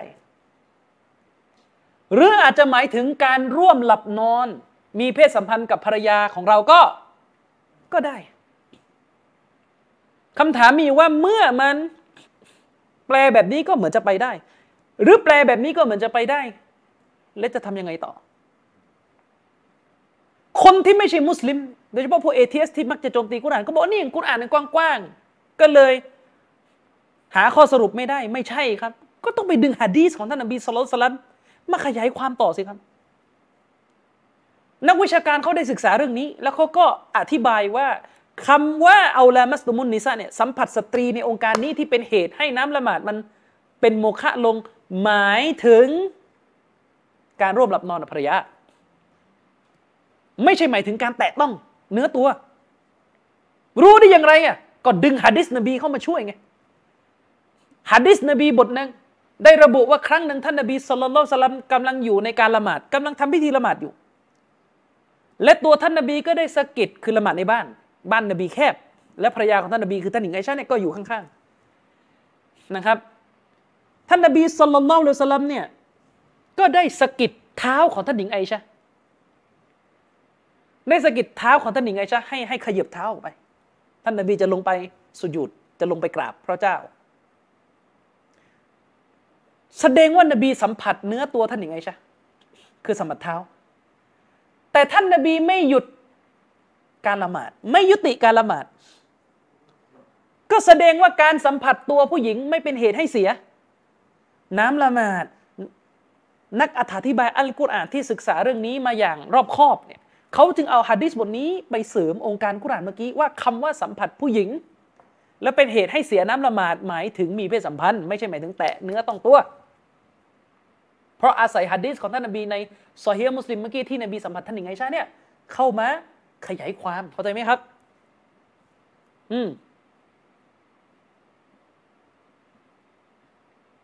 หรือบางครั้งตัวท่านนบีเนี่ยได้อธิบายคำของกุรอานแบบตรงเป้าเลยอย่างเช่นในองค์การอัลกุรอานบทหนึ่งที่อยู่ในซูเราะห์อัลบะเกาะเราะห์อัลลอฮฺซุบฮานะฮูวะตะอาลาเนี่ยได้บอกไว้ว่า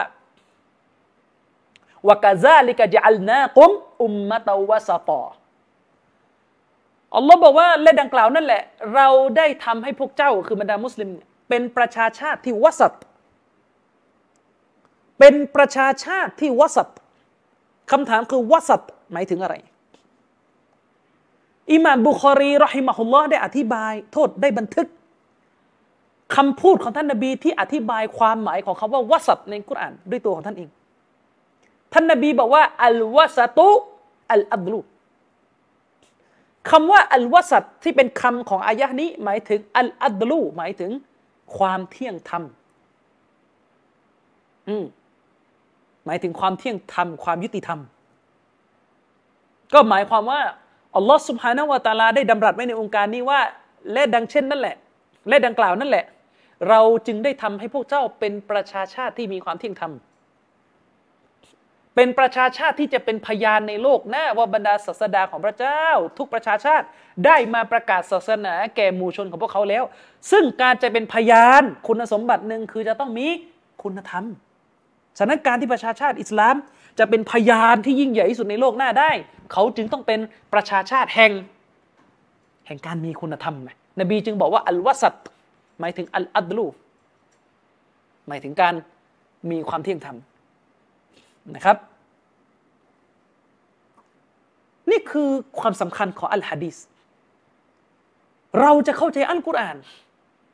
เราจะเข้าใจอัลกุรอานก็ต้องดึงหะดีษเข้ามาช่วยนะครับ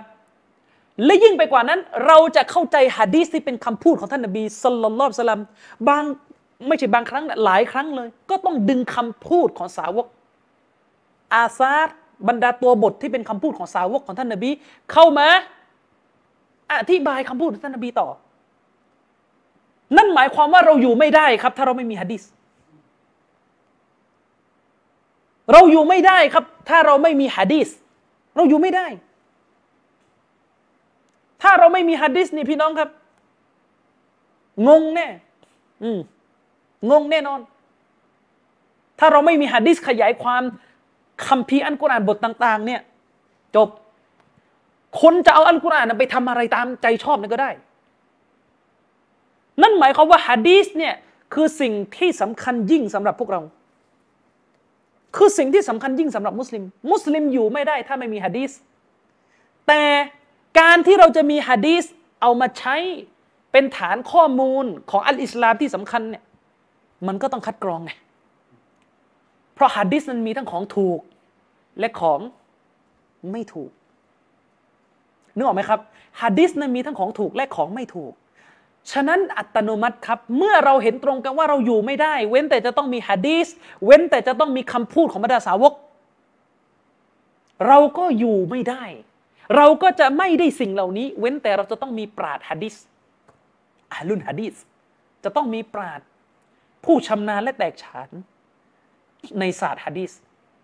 จึงมีคำพูดหนึ่งว่าปราชญ์หะดีษนั้นมีบุญคุณกับชีวิตของเราเนี่ยมากกว่าพ่อแม่เราอีกเพราะพ่อแม่ของเรานะครับไม่ได้ต่อสู้เพื่อปกป้องศาสนามาให้ตัวเราหนักหน่วงเท่ากับที่นักหะดีษต่อสู้หน้าที่หลักๆของพ่อแม่นะก็คือเลี้ยงดูเราให้เติบโตมอบความรู้ศาสนาให้ไม่ปฏิเสธนะครับแต่ถ้าไม่มีความรู้ที่นักหะดีษและบรรดาปราชญ์สายอื่นเนี่ยคือแน่นอนในอิสลามเนี่ยปราชญ์ทุกสาขาเนี่ยมีคุณูปการหมดแต่วันนี้เราเจาะจงไปที่นักหะดีษถ้าไม่มีนักหะดีษ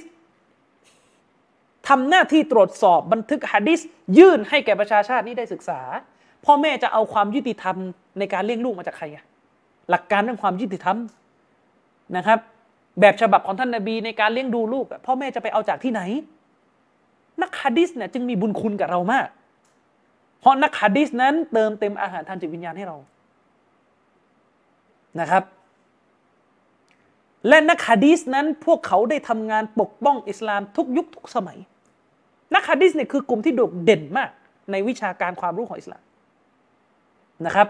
และในยุคของเราคือในศตวรรษที่เราอาศัยอยู่เนี่ยในศตวรรษที่เราอาศัยอยู่มีนักหะดีษคนหนึ่งที่ถือว่าเป็นผู้สละชีวิตเป็นผู้สละชีวิตศึกษาทำงานรับใช้สุนนะรับใช้หะดีษของท่านนบีศ็อลลัลลอฮุอะลัยฮิวะซัลลัมเนี่ยชนิดที่มากมายมหาศาลเป็นประวัติการจนพูดได้เลยว่าในรอบ หนึ่งพันสี่ร้อย ปีตั้งแต่ที่ท่านนบีประกาศอิสลามมาเนี่ยนักหะดีษผู้นี้เนี่ยเป็นหนึ่งในผู้ที่ตรวจสอบหะดีษเนี่ยมากที่สุดเป็นอันดับต้นๆของประชาชาติอิสลามนะครับเป็นอันดับต้นๆเป็นผู้ที่มีคุณูปการในการฟื้นฟูหะดีษเป็นผู้ที่มีคุณูปการในการเรียกร้องให้โลกอิสลามกลับไปยึดถือศาสนาอิสลามจากแหล่งที่บริสุทธิ์แท้จริงก็คืออัลกุรอานและก็อัสซุนนะห์ก็คืออัลหะดีษเป็นผู้ที่เรียกร้องให้โลกอิสลามเนี่ยรีบขจัดหะดีษที่ไม่มีความถูกต้องออกไปจากประชาชาติอิสลาม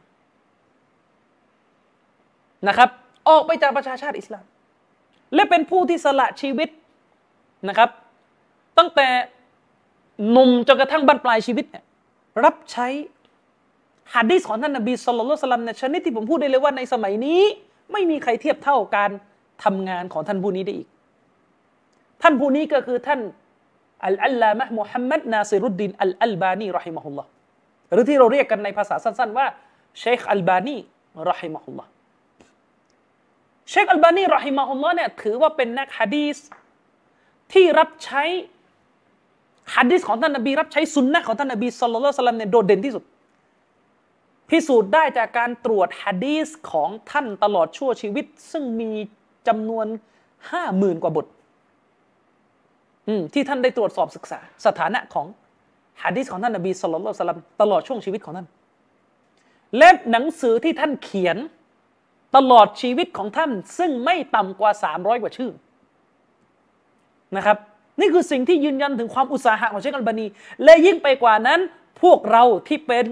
คนหาความรู้ระดับตัวน้อยๆล้วนแล้วแต่เป็นหนี้บุญคุณของเชคอัลบานีคุณลองจินตนาการนะครับผู้ใหญ่นักวิชาการศาสนารุ่นปู่เรารุ่นทวดเราสมัยนู้นไม่ใช่ว่า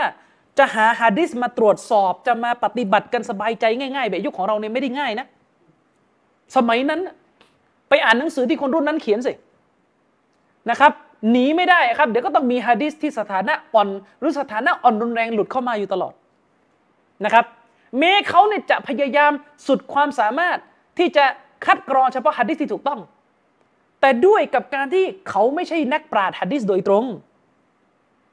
และในเวลานั้นก็ยังไม่มีใครที่มานั่งทำการตรวจสอบหะดีษมากมายมหาศาลเหมือนที่เชคอัลบานีทำจึงทำให้หนังสือรุ่นนั้นก็ต้องประสบกับการมีหะดีษดออีฟหลุดเข้ามาไม่ใช่เป็นเรื่องผิดปกติอย่างไรแต่ในยุคของเราง่ายมากสมัยนี้บางทีเรารู้สึกง่ายจนกระทั่งเราไม่เห็นคุณค่าไงเวลามีหะดีษบทหนึ่งมาเราก็ตั้งคำถามเลยซอฮีฮ์ไหมเป็นหะดีษที่ถูกต้องไหมฮัสซันไหมเป็นหะดีษที่เอามาใช้เป็นหลักฐานได้ไหมแล้วเราก็ตอบไปอย่างรวดเร็วเลยหะดีษนี้ซอฮีฮ์หะดีษนี้ฮัสซันนะครับเราตอบไปอย่างรวดเร็วเบื้องหลังความง่ายนี้เนี่ยมาจากการญิฮาดการอุตสาหะของเชคอัลบานีรอฮิมะฮุลลอฮ์พอพูดได้เลยว่าหะดีษส่วนมากที่เราเอามาอ้างอิงและเรารับรองสถานะกันว่าซอฮีฮ์ฮัสซันส่วนใหญ่เป็นผลมาจากการตรวจของเชคอัลบานีอืมคุณลองนึกถึงยุคที่หะดีษในซุนันนะซาอีเนี่ยไม่มีใครตรวจไปเจอหะดีษบทนึงเข้านี่ก็ไม่รู้เอ๊ะซอฮีฮ์หรือเปล่าสายรายงานยาวไปหมดเลยผู้รายงานเต็มไปหมดนี่จะตรวจยังไงเนี่ยแค่คิดก็เหนื่อยแล้วนึกออกไหมแต่ทุกวันเนี่ยง่ายง่ายจนกระทั่ง เอ ที เอส มักง่ายไงเข้าไปในเว็บซุนนะห์ .com ปุ๊บเอาภาษาอาหรับไปก๊อปมาจาก Google Translate ไหนก็ไม่รู้แล้วก็ไปพิมพ์ลงขึ้นมาปุ๊บสถานะขึ้นมาซอฮีฮ์ซอฮีฮ์ซอฮีฮ์ซอฮีฮ์อืมเชคอัลบานีตรวจเชคอัลบานีตรวจทานนะครับฉะนั้นเนี่ยแค่นี้เป็นการ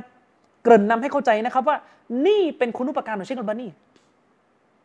เป็นคุณูปการของเชคอัลบานีทุกวันนี้เนี่ยนะครับคุณคิดให้มากนะครับว่าความรู้ศาสนาที่คุณเรียนอยู่ทุกวันนี้ที่คุณรู้สึกโอ้โหสบายใจมากได้แต่ของซอฮีฮ์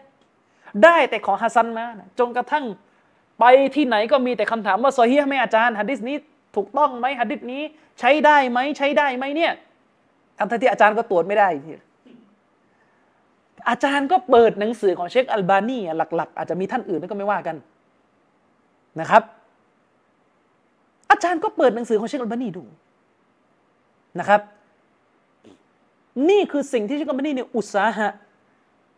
ทำงานตลอดช่วงชีวิตของท่านทั้งหมดเพื่อรับใช้สุนนะของท่านนบีศ็อลลัลลอฮุอะลัยฮิวะซัลลัมท่านเนี่ยทำเพื่ออัลลอฮ์รอฮิมะฮุลลอฮ์ท่านเนี่ยทำเพื่ออัลลอฮ์เราเนี่ยได้ประโยชน์จากการอุตสาหะของท่านเนี่ยเราเคยสำนึกในบุญคุณของท่านบ้างไหมเราเคยคิดจะปกป้องเชคอัลบานีจากการโจมตีของไอ้พวกเลวร้ายบ้างไหมแน่นอนเชคอัลบานีสร้างผลงานเยอะตรวจสอบหะดีษเยอะก็ย่อมมีคนเกลียดย่อมมีคนชังย่อมมีคนต้องการต่อสู้โดยเฉพาะอย่างยิ่งคือบรรดากลุ่มคนที่หมกมุ่นอยู่กับเรื่องอุตริกรรมในศาสนาบรรดาพวกที่บิดเบือนไปจากแนวทางของท่านนบีคือบรรดาคนที่เป็นศัตรูกับแนวทางซะลาฟียะห์จะเกลียดชังเชคอัลบานีอยู่ในอันดับต้นๆของศตวรรษเลยและโดยเฉพาะอย่างยิ่งนะครับพี่น้องในยุโรปเนี่ยในยุโรป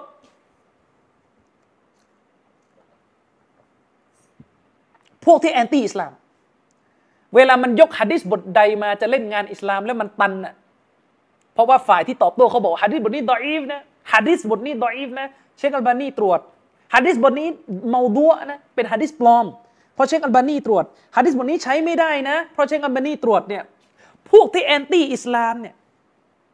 มันก็รู้สึกหนักอกหนักใจไงว่าเอ๊ะจะทำยังไงแล้วสุดท้ายมันทำยังไงรู้ไหมมันก็ไปคว้าบทความของพวกซูฟีตอรีกะไปคว้าบทความของพวกซูฟีในโลกภาษาอังกฤษเนี่ยที่ดิสเครดิตเชคอัลบานีว่าเฮ้ยเชคอัลบานีเนี่ยไม่มีความรู้ตรวจหะดีษมั่วศึกษาหะดีษไม่รอบคอบพวกนั้นน่ะโจมตีเชคอัลบานีเพื่อที่จะล้มล้างวิชาการที่เชคอัลบานีต่อสู้กับพวกเขาและคนที่ได้ประโยชน์อะใครชีอะห์รอฟิฎะห์ชีอะห์รอฟิฎะห์ก็เอาไปใช้ประโยชน์ใครอีกพวกนัสรอที่โจมตีอิสลามก็เอาไปใช้ประโยชน์พวกเอทิสก็เอาไปใช้ประโยชน์ฉะนั้นเป็นลักษณะปกติของคนที่อัลลอฮ์ยกฐานะของเขาให้เป็นผู้รับใช้ศาสนาเวลามีการเกลียดเกิดขึ้นนี่มันเกลียดกันทุกสารทิศมานะครับเพราะการปกป้องสัจธรรมเนี่ยย่อมต้องแลกกับการถูกเกลียดชังจากหมู่ชนที่อยู่บนความหมดทิศฉะนั้นสำหรับผมเนี่ยผมมันจะบอกว่าแค ค่งานที่เชคอัลบานีทำมาช่วยชีวิตในการตรวจหะดีษเนี่ยมันเพียงพอแล้วที่เราจะต้องมาทำความรู้จักว่าเชคอัลบานีเป็นใครและท่านถูกกล่าวหาโจมตีอย่างไรบ้างแล้วเราจะตอบโต้ข้อกล่าวหานั้นอย่างไรทำไมเราต้องมานั่งตอบโต้ล่ะต้องตอบโต้สิครับพี่น้องชีวิตของเราจะอยู่กับศาสนาไปจนลงหลุมเราจะอยู่กับหะดีษใช่ไหมเราจะต้องอยู่กับหะดีษนบีและถ้าในวันข้างหน้ามันเกิดมีกลุ่มความคิดมันเกิดมีกระแสบอกว่าอืมอ้างอัลบานีมาผมไม่เชื่ออ้างอัลบานีมาใช้ไม่ได้เพราะอัลบานีอย่างนั้นบ้างละอัลบานีไม่ชำนาญบ้างละอัลบานีมั่วบ้างละอัลบานีไม่ท่องหะดีษบ้างละอัลบานีไม่มีครูสอนหะดีษบ้างละความสั่นคลอนขนาดใหญ่มันก็จะเกิดขึ้นคือถ้าล้มเชคอัลบานีได้ก็จะเกิดอะไรขึ้นครับหะดีษก็กระจัดกระจายไปในตอนไหนหมดคนยะเฮคนโง่ก็จะไปเอาหะดีษดออีฟมาเป็นหลักฐานคนโง่จะไปเอาหะดีษที่ซอฮีฮ์มาทำให้ดออีฟเวลาไม่ถูกใจมันอืมมันก็จะเกิดอย่างนั้นแต่ในความเป็นจริงอิหม่ามอัลบานีรอฮิมะฮุลลอฮ์เนี่ยไม่ได้สร้างผลงานเพียงแค่การตรวจหะดีษท่านเหมือนนักปราชญ์ท่านอื่นๆที่ทิ้งความรู้ในแขนงต่างๆให้เราได้ใช้ประโยชน์นอกเหนือจากการตรวจหะดีษด้วยซ้ำจนพูดได้เลยว่าเชคอัลบานีรอฮิมะฮุลลอฮ์เนี่ยเป็นอิบนุตัยมียะห์ของยุคนี้โดยไม่ต้องกังขาในตัวตนของท่านเลยผมมีหนังสืออยู่สามชุดซึ่งผมซื้อมาและผมก็ตั้งเจตนากับตัวเองว่าเราจะพยายามเอามรดกทางความรู้วิชาการที่อิหม่ามอัลบานีรอฮิมะฮุลลอฮ์ทิ้งไว้เนี่ยมาสอดแทรกในบรรยายให้สุดความสามารถเพราะผมถือว่าเชคอัลบานีเป็นหนึ่งในบุคคลที่ตกผลึกในเรื่องความรู้มากที่สุดคนหนึ่งจนพูดได้เลยว่าท่านเป็นผู้ที่อยู่ในอันดับต้นๆของการเป็นอิหม่ามแห่งชาวซาลาฟีในยุคปัจจุบันรวมๆกับเชคบินบาซรอฮิมะฮุลลอฮ์เชคอัลบานีได้มีหนังสืออยู่ชุดหนึ่งซึ่งบรรดาสานุศิษย์นี่ได้รวบรวมมาทั้งจากข้อเขียนของท่านและจากเทปบรรยายของท่านเขาทำออกมาเนี่ยเป็นณตอนนี้ที่ผมซื้อมาเนี่ยเป็นหนังสือสามหมวดสามชุดใหญ่และในแต่ละหมวดจะมีจำนวนเล่มที่แตกต่างกันไปนะครับอันนี้ชุดแรกเนี่ยชุดแรกเนี่ย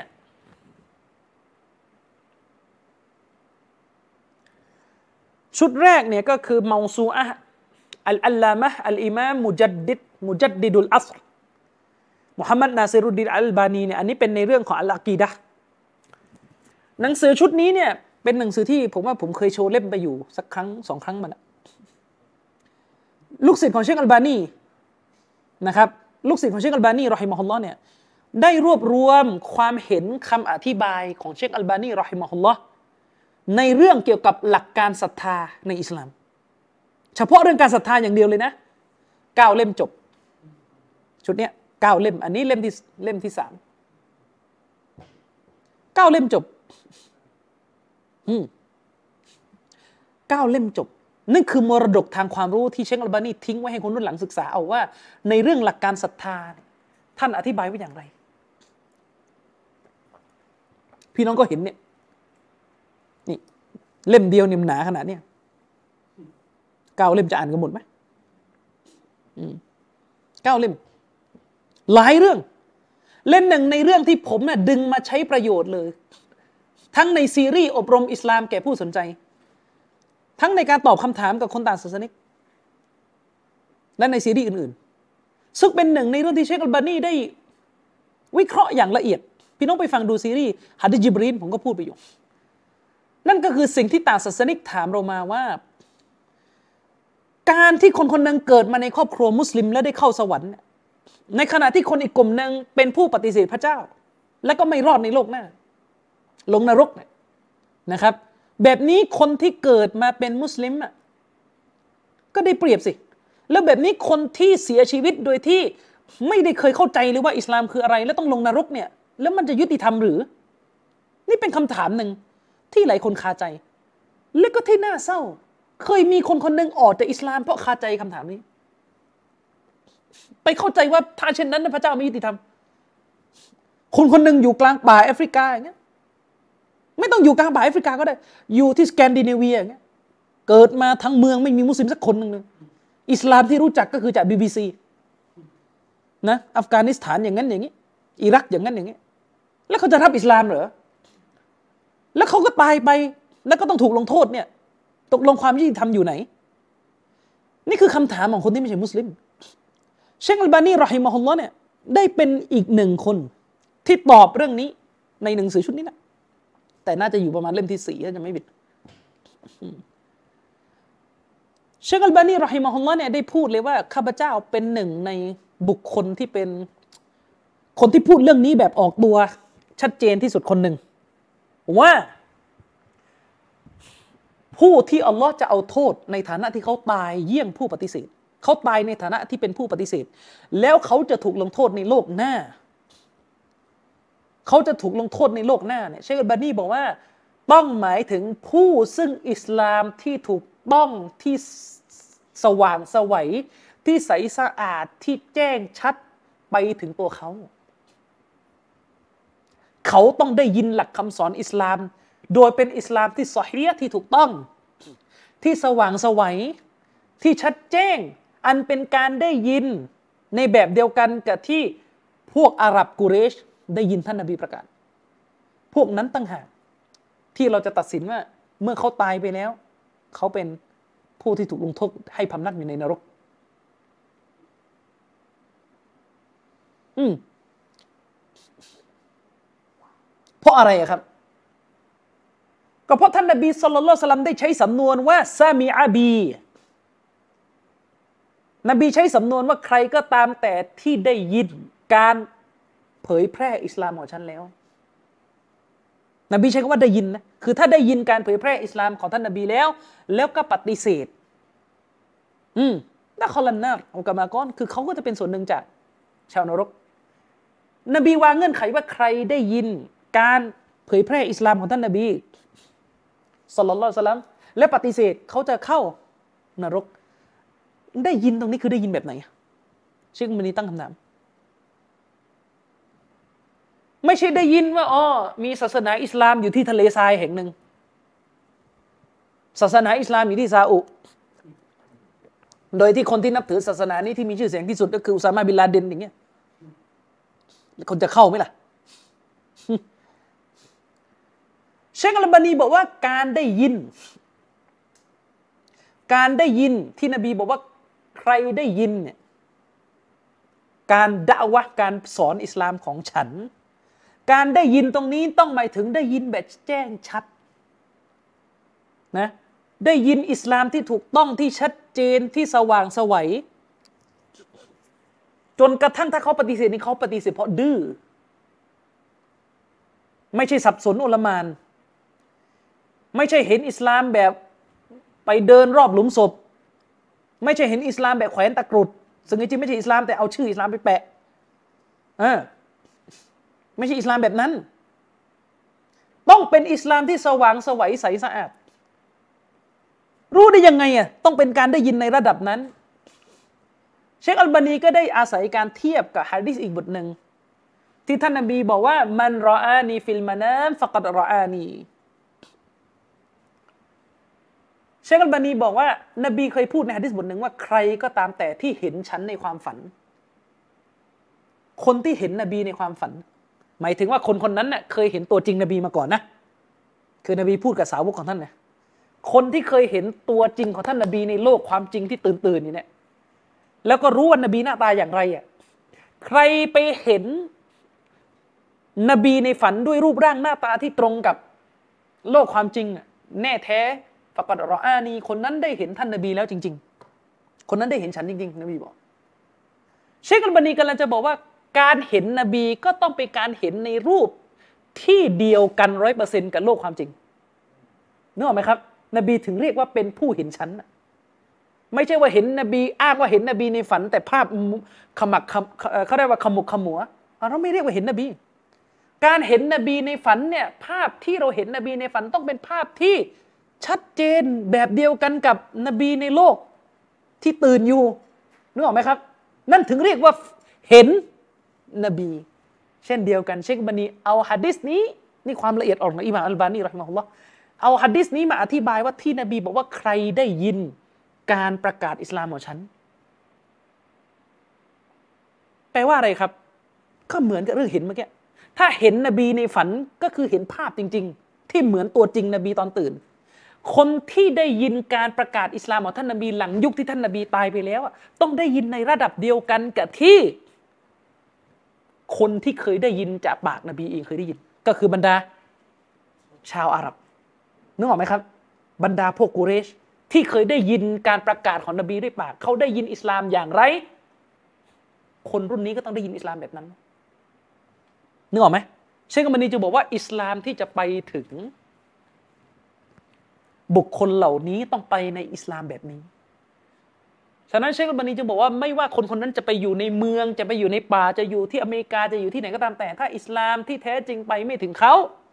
ก็ถือว่าเขายังไม่รู้จักอิสลามบนโลกนี้เราตัดสินเขาว่าเขาไม่ใช่มุสลิมแน่นอนเขาไม่ใช่มุสลิมเราตัดสินเขาว่าเขาไม่ใช่มุสลิมจะไปแต่งงานจะไปกินอาหารเขาไม่ได้แต่ณโลกหน้าเราบอกว่าเขาจะอยู่ในกลุ่มชนที่พระเจ้าจะทดสอบไหมและถ้าเขาทดสอบผ่านเขาเชื่อฟังพระเจ้าในโลกหน้าเขาจะได้เข้าสวรรค์ด้วยเหตุนี้เชคอัลบานีจึงได้พูดในการบรรยายครั้งหนึ่งซึ่งมันก็อยู่ในเล่มนี้แหละ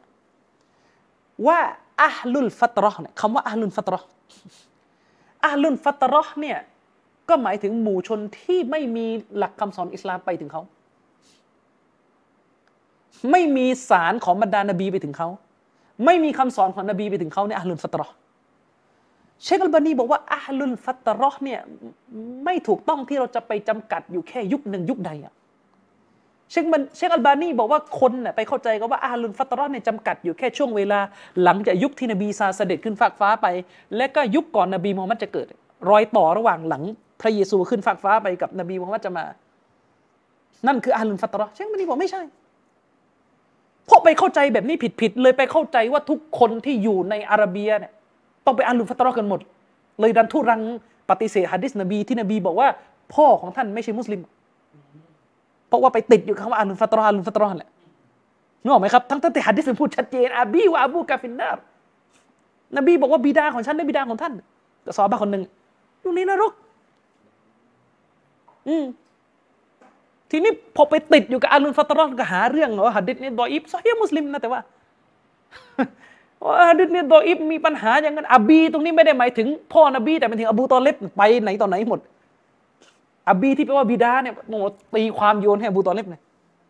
ใช้เรื่องเดียวกันกับเรื่องสิฟัตอะไรไม่ถูกใจก็ตีไปไหนก็ได้อืมถ้าที่อบูกับบิดาของเจ้าที่บุตรสาวบ้านนั่นพ่อจริงๆแต่พอพ่อของฉันกลับไปหาลุงอัลลอฮฺอักบัรนึกออกไหมอืมเชคอัลบานีบอกว่าอะห์ลุลฟัตเราะห์ไม่ได้จำกัดอยู่ในพื้นที่และเวลาใดเป็นการเฉพาะนั่นก็หมายความว่าคนที่มีชีวิตอยู่ในรอยต่อระหว่างก่อนนบีประกาศอิสลามกับหลังที่นบีซาเสด็จขึ้นฟากฟ้าไปอัลลอฮ์ยกขึ้นไปเนี่ยไม่ใช่ทุกคนว่าจะต้องเป็นอะห์ลุลฟัตเราะห์นึกออกไหมครับเพราะชาวอาหรับญะฮิลิยะห์เนี่ยในจำนวนนั้นพวกเขารู้จักศาสนาอิสลามที่นบีอิบราฮิมประกาศอยู่แล้วนึกออกไหมครับถ้าเขาไม่ยอมถือในหลักอัลฮานีฟคือการกราบไหว้พระเจ้าองค์เดียวทั้งที่มีความจริงไปถึงแล้วก็ถือว่าไม่รอดและเช่นเดียวกันเชคอัลบานีบอกว่าอะห์ลุลฟัตเราะห์เนี่ยมันก็รวมถึงคนในยุคของเราด้วยคือคนที่อิสลามไปไม่ถึงฐานของอะห์ลุลฟัตเราะห์ไม่ใช่ยุคแต่คือการถึงหรือไม่ถึงอิสลามนึกออกไหมครับไม่งั้นจะไม่มีความหมายอะไรเลยถ้าอะห์ลุลอะห์ลุลฟัตเราะห์คือคนที่อิสลามไปไม่ถึงเฉพาะยุคนั้นแต่ยุคนี้ไม่ถึงก็ต้องเรียกว่าถึง นึกออกไหมเพราะว่าอะไรเพราะนบีมาแล้วเออถึงแล้วถึงได้ยังไงอะถึงผ่านข่าวอัลลอฮ์มันจะถึงได้ยังไงนึกออกไหมคือมันไม่มีเหตุผลคนที่อยู่ในสหภาพโซเวียตสมัยตอนที่โซเวียตแข็งแกร่งจะบอกอิสลามไม่ถึงนะถึงถึงได้ไงอิสลามมาแล้วมาถึงไหนถึงอัฟกันอัลลอฮฺอักบัรแล้วที่ถึงอัฟกันนะถึงแบบไหนถึงแบบซูฟีอีกไปมอสโกไม่เหลืออะไรเลยอืมนึกออกไหมครับนี่เป็นเป็นเป็นคุณูปการด้านความรู้ของอิหม่ามอัลบานีในเรื่องอะกีดะห์ยกตัวอย่างยกตัวอย่างแค่เรื่องเดียวในเรื่องที่ใช้ตอบคนที่ไม่ใช่มุสลิมเรื่องอะกีดะห์นี่อิหม่ามอัลบานีเก้าเล่มของเชคบินบาซอีกของเชคซอนและอาลีเชคอีกเชคฟาวซานของอิบนุตัยมียะห์อีกกับไม่รู้กี่เล่มก็ว่ากันไปนะครับจะอ่านทุกคนก็ไม่ไหว อ่ะอีกชุดหนึ่งอันนี้ก็คือยามิอุตุรอสนะครับอัลอัลลามะฮ์อัลอัลบานีฟิลฟิกฮ์อันนี้รวบรวมมรดกทางความรู้ที่เชคอัลบานีทิ้งไว้ในชุดที่สองนะครับรวบรวมมรดกทางความรู้ที่เชคอัลบานีทิ้งไว้ในเรื่องของนิติศาสตร์อิสลามฟิกฮ์คือภาคปฏิบัติในอิสลามตั้งแต่เรื่องปลีกย่อยอย่างเรื่องน้ำสะอาดเรื่องนะญิสเรื่องสิ่งสกปรกไปจนถึงเรื่องการลงโทษในคดีความต่างๆตามกฎหมายอิสลามอันนี้สิบแปดเล่มจบถือมาสิบแปดเล่มจบเอออันนี้สิบแปดเล่มจบนะครับจะหมดเมื่อไหร่ก็ไม่ทราบนะครับสิบแปดเล่มสิบแปดเล่มจบนะครับต่อมาชุดนี้จริงๆเขาทำหลายชุดนะมีความพยายามจะทำออกมาก็รอต่อไปนะครับรอซื้อกันต่อไปอืมอันนี้อันที่สามก็คือยามิอุตุรอซิลอัลลามะฮ์อัลบานีฟิลมันฮัจนะครับวัลอะห์ดาษอัลกุบรารวบรวมมรดกทางความรู้ของอิหม่ามอัลบานีในชุดนี้เนี่ยรวบรวม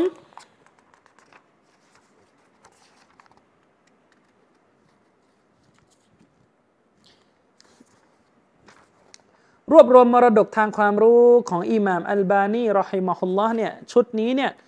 เขารวบรวมเกี่ยวกับเรื่องของมันฮัจเรื่องของแนวทางสลับโดยตรงเลยเรื่องของแนวทางสลับและเรื่องเกี่ยวกับพวกเหตุการณ์ทางการเมืองใหญ่ๆนี่เขารวบรวมมาเป็นชุดนี้นะครับมีตั้งแต่คำถามเรื่องสมัยนู้นนะนะไอ้บุชผู้พ่อเนี่ยขึ้นมาแล้วก็มันจะดีไม่ดีต่อโลกอิสลามมันมีหมดแล้วครับในเนี้ยเรื่องเรื่องมันฮัจเรื่องจุดยืนทางการเมืองกลุ่มต่างๆอีควานไม่อีควานอะไรรัฐบาลซาอุอะไรอยู่ในนี้หมดอันนี้สิบเอ็ดเล่มสิบเอ็ดนะครับสิบเอ็ดเล่มจบซึ่งก็ไม่ได้หมายว่าเอาทั้งหมดมาใส่นะยังมีที่เล็ดลอดออกไปอีกแต่ว่าเอาเท่านี้ก็พอละสิบเอ็ดเล่มนี่คือมรดกทางความรู้ที่เขาทิ้งที่เชคอัลบานีทิ้ง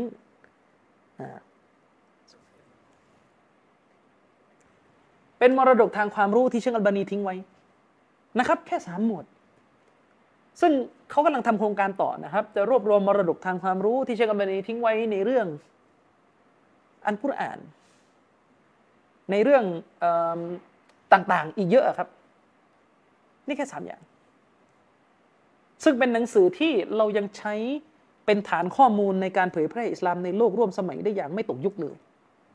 แล้วท่านกับเราอยู่ในยุคที่ใกล้เคียงกันและอีกอย่างหนึ่งก็คือเชคอัลบานีนั้นเป็นอุลามะที่อยู่นอกซาอุฉะนั้นวิสัยทัศน์ของท่านมุมมองของท่านในเรื่องศาสนาจะมีหลายมุมที่ต่างออกไปจากอุลามะซาอุและดูเหมือนจะตรงกับที่พวกเราเจอเป็นปัญหาอยู่นะครับเพราะเชคอัลบานีอยู่ในบริบทของประเทศที่ไม่ได้ใช้กฎหมายอิสลามปกครองเชคอัลบานีท่านมีเครือข่ายของท่านที่เบอร์มิงแฮมที่อังกฤษที่ลอนดอนในการเผยแพร่แนวทางสลับนะครับตั้งแต่ทศวรรษที่เก้าสิบต้นๆเนี่ยเชคอัลบานีเนี่ยส่งอิทธิพลไปถึงนู่นแล้วบรรดาลูกศิษย์ลูกหาของท่านไม่ว่าจะเป็นท่านเชคอาลีบินฮัสซันอัลฮาลาบีเชคมัชฮูรนะครับเชคสุเลมอัลฮิลาลีเนี่ยสามท่านเนี่ยไปไปเบอร์มิงแฮมเนี่ยเผยแพร่สลับกันตั้งแต่ยุคเก้าสิบเชคฮาลาบีไปอังกฤษตั้งแต่ยุคเก้าสิบแล้วส่วนเก้าสิบบ้านเราเป็นอะไรอยู่วงการเก้าสิบบ้านเราเป็นอะไรเอออืมนะครับยิ่งไปกว่านั้นผมก็เพิ่งรู้จากการอ่านเนี่ยชุดเนี้ยว่าเชคอัลบานีเนี่ยเคยไปประเทศอังกฤษนะเชคอัลบานีเล่าเองนะว่าท่านเคยไปประเทศอังกฤษและท่านก็เห็นว่าพวกฮานาฟีที่นั่นไม่ยอมละหมาดวันศุกร์เชคเราเพราะพวกฮานาฟีนั้นไปวางเงื่อนไขว่าการละหมาดวันศุกร์จะละหมาดได้ก็ต่อเมื่อมีผู้นำรัฐอิสลามเท่านั้นอยู่เอาการละหมาดวันศุกร์ไปผูกพันกับการมีอยู่ของอิหม่ามคือผู้นำประเทศที่ปกครองด้วยหลักการอิสลามทีนี้พอไปอยู่อังกฤษไม่ใช่ประเทศมุสลิมไงก็เลยไม่ละหมาดวันศุกร์กันซึ่งมันก็ติติเลยนะครับอืมอันนี้ก็คือคุณูปการทางความรู้ของเชคอัลบานีผมมันจะบอกว่าแล้วจะเกิดอะไรขึ้นถ้าวันนึงคนกลุ่มหนึ่งออกมาพูดว่า อิหม่ามอัลบานีนี่เชื่อถือไม่ได้ไอ้พวกวะฮาบีไอ้พวกคณะใหม่ไอ้พวกซาลาฟียะห์ไอ้พวกกลุ่มซาลาฟีเนี่ยที่อิงความรู้ของเชคอัลบานีเนี่ยเออไอ้พวกนี้หลงมุกนี้เลอะเทอะนะครับไอ้พวกนี้เลอะเทอะมันจะเกิดอะไรขึ้นครับมันจะกลายไปเป็นอาวุธให้กับศัตรูอิสลามทุกฝ่ายเลยชีอะห์จะโจมตีเชคอัลบานีก็พึ่งข้อมูลพวกนี้แม้กระทั่งคนที่เกลียดชังอิสลามต่อต้านอิสลามก็พึ่งข้อมูลพวกนี้ในการโจมตี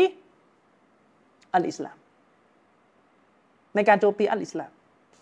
อย่างเช่นเชคอัลบานีรอฮิมะฮุลลอฮ์เนี่ยทำหนังสือเล่มหนึ่งที่ท่านได้คัดกรองตัวบทที่ซอฮีฮ์ในเรื่องของชีวประวัตินบีอืมชีวประวัตินบีเนี่ยซีเราะห์นบีเนี่ยที่เราเรียนกันมาเนี่ยหลายต้นเลยนะครับไม่ได้ซอฮีฮ์เลยที่รู้ๆกันมาเนี่ยเต็มไปหมดเลยของไม่ได้ซอฮีฮ์ของไม่ถูกต้องนะครับแล้วพวกโอเรียนทาลิสพวกฝรั่งอะตัวดีเลยครับเวลาวิจารณ์ท่านนบีเนี่ยมันจะมันจะเข้าไปศึกษาเกล็ดประวัติชีวิตนบีแล้วก็เอามาตีแผ่เพื่อทำให้คนเกลียดชังท่านรอซูลศ็อลลัลลอฮุอะลัยฮิวะซัลลัมอืมเกลียดชังท่านรอซูลศ็อลลัลลอฮุอะลัยฮิวะซัลลัมโดยไปเอาซีเราะห์ของอิบนุฮิชามนะมะฆอซีหนังสือมะฆอซีของอัลวากิดีเอามาคุยแค่ตาริกตอบารีตาริกตอบารีเนี่ยแปลเป็นภาษาอังกฤษแล้วอืมแปลเป็นภาษาอังกฤษแล้วมันก็จะเอาของพวกเนี่ยมาไอ้พวกที่เว็บแอนตี้อิสลามก็จะเอามาเอามาโจมตีอิสลามไปเจออะไรต่อมีอะไรในนั้นอ่ะคือในตาริกตอบารีเนี่ย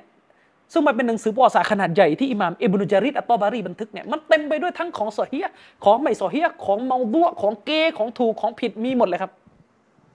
ครั้งหนึ่งเนี่ยเคยได้ยินไอ้ไอ้คนนี้ไหมชื่อซัลมารุชดีเคยได้ยินไหมชื่อนี้ซัลมารุชดีนี่เคยเขียนหนังสือชื่อซาตานิกเวิร์สนะประมาณช่วงทศวรรษแปดสิบเนี่ยเขียนหนังสือเล่มนี้เนี่ยโจมตีท่านนบีศ็อลลัลลอฮุอะลัยฮิวะซัลลัมโจมตีท่านนบีโจมตีท่านนบีเนี่ยโจมตีท่านนบีเนี่ยในเรื่องภรรยาทีละคนเลยข้อมูลที่ซัลมานรุชดีคนนี้คนนี้เนี่ยเดิมเป็นน่าจะเป็นชีอะห์แล้วก็ออกไปเป็นเอเทียสข้อมูลที่มันเอามาใช้มันก็เอามาจากตาริกตอบารี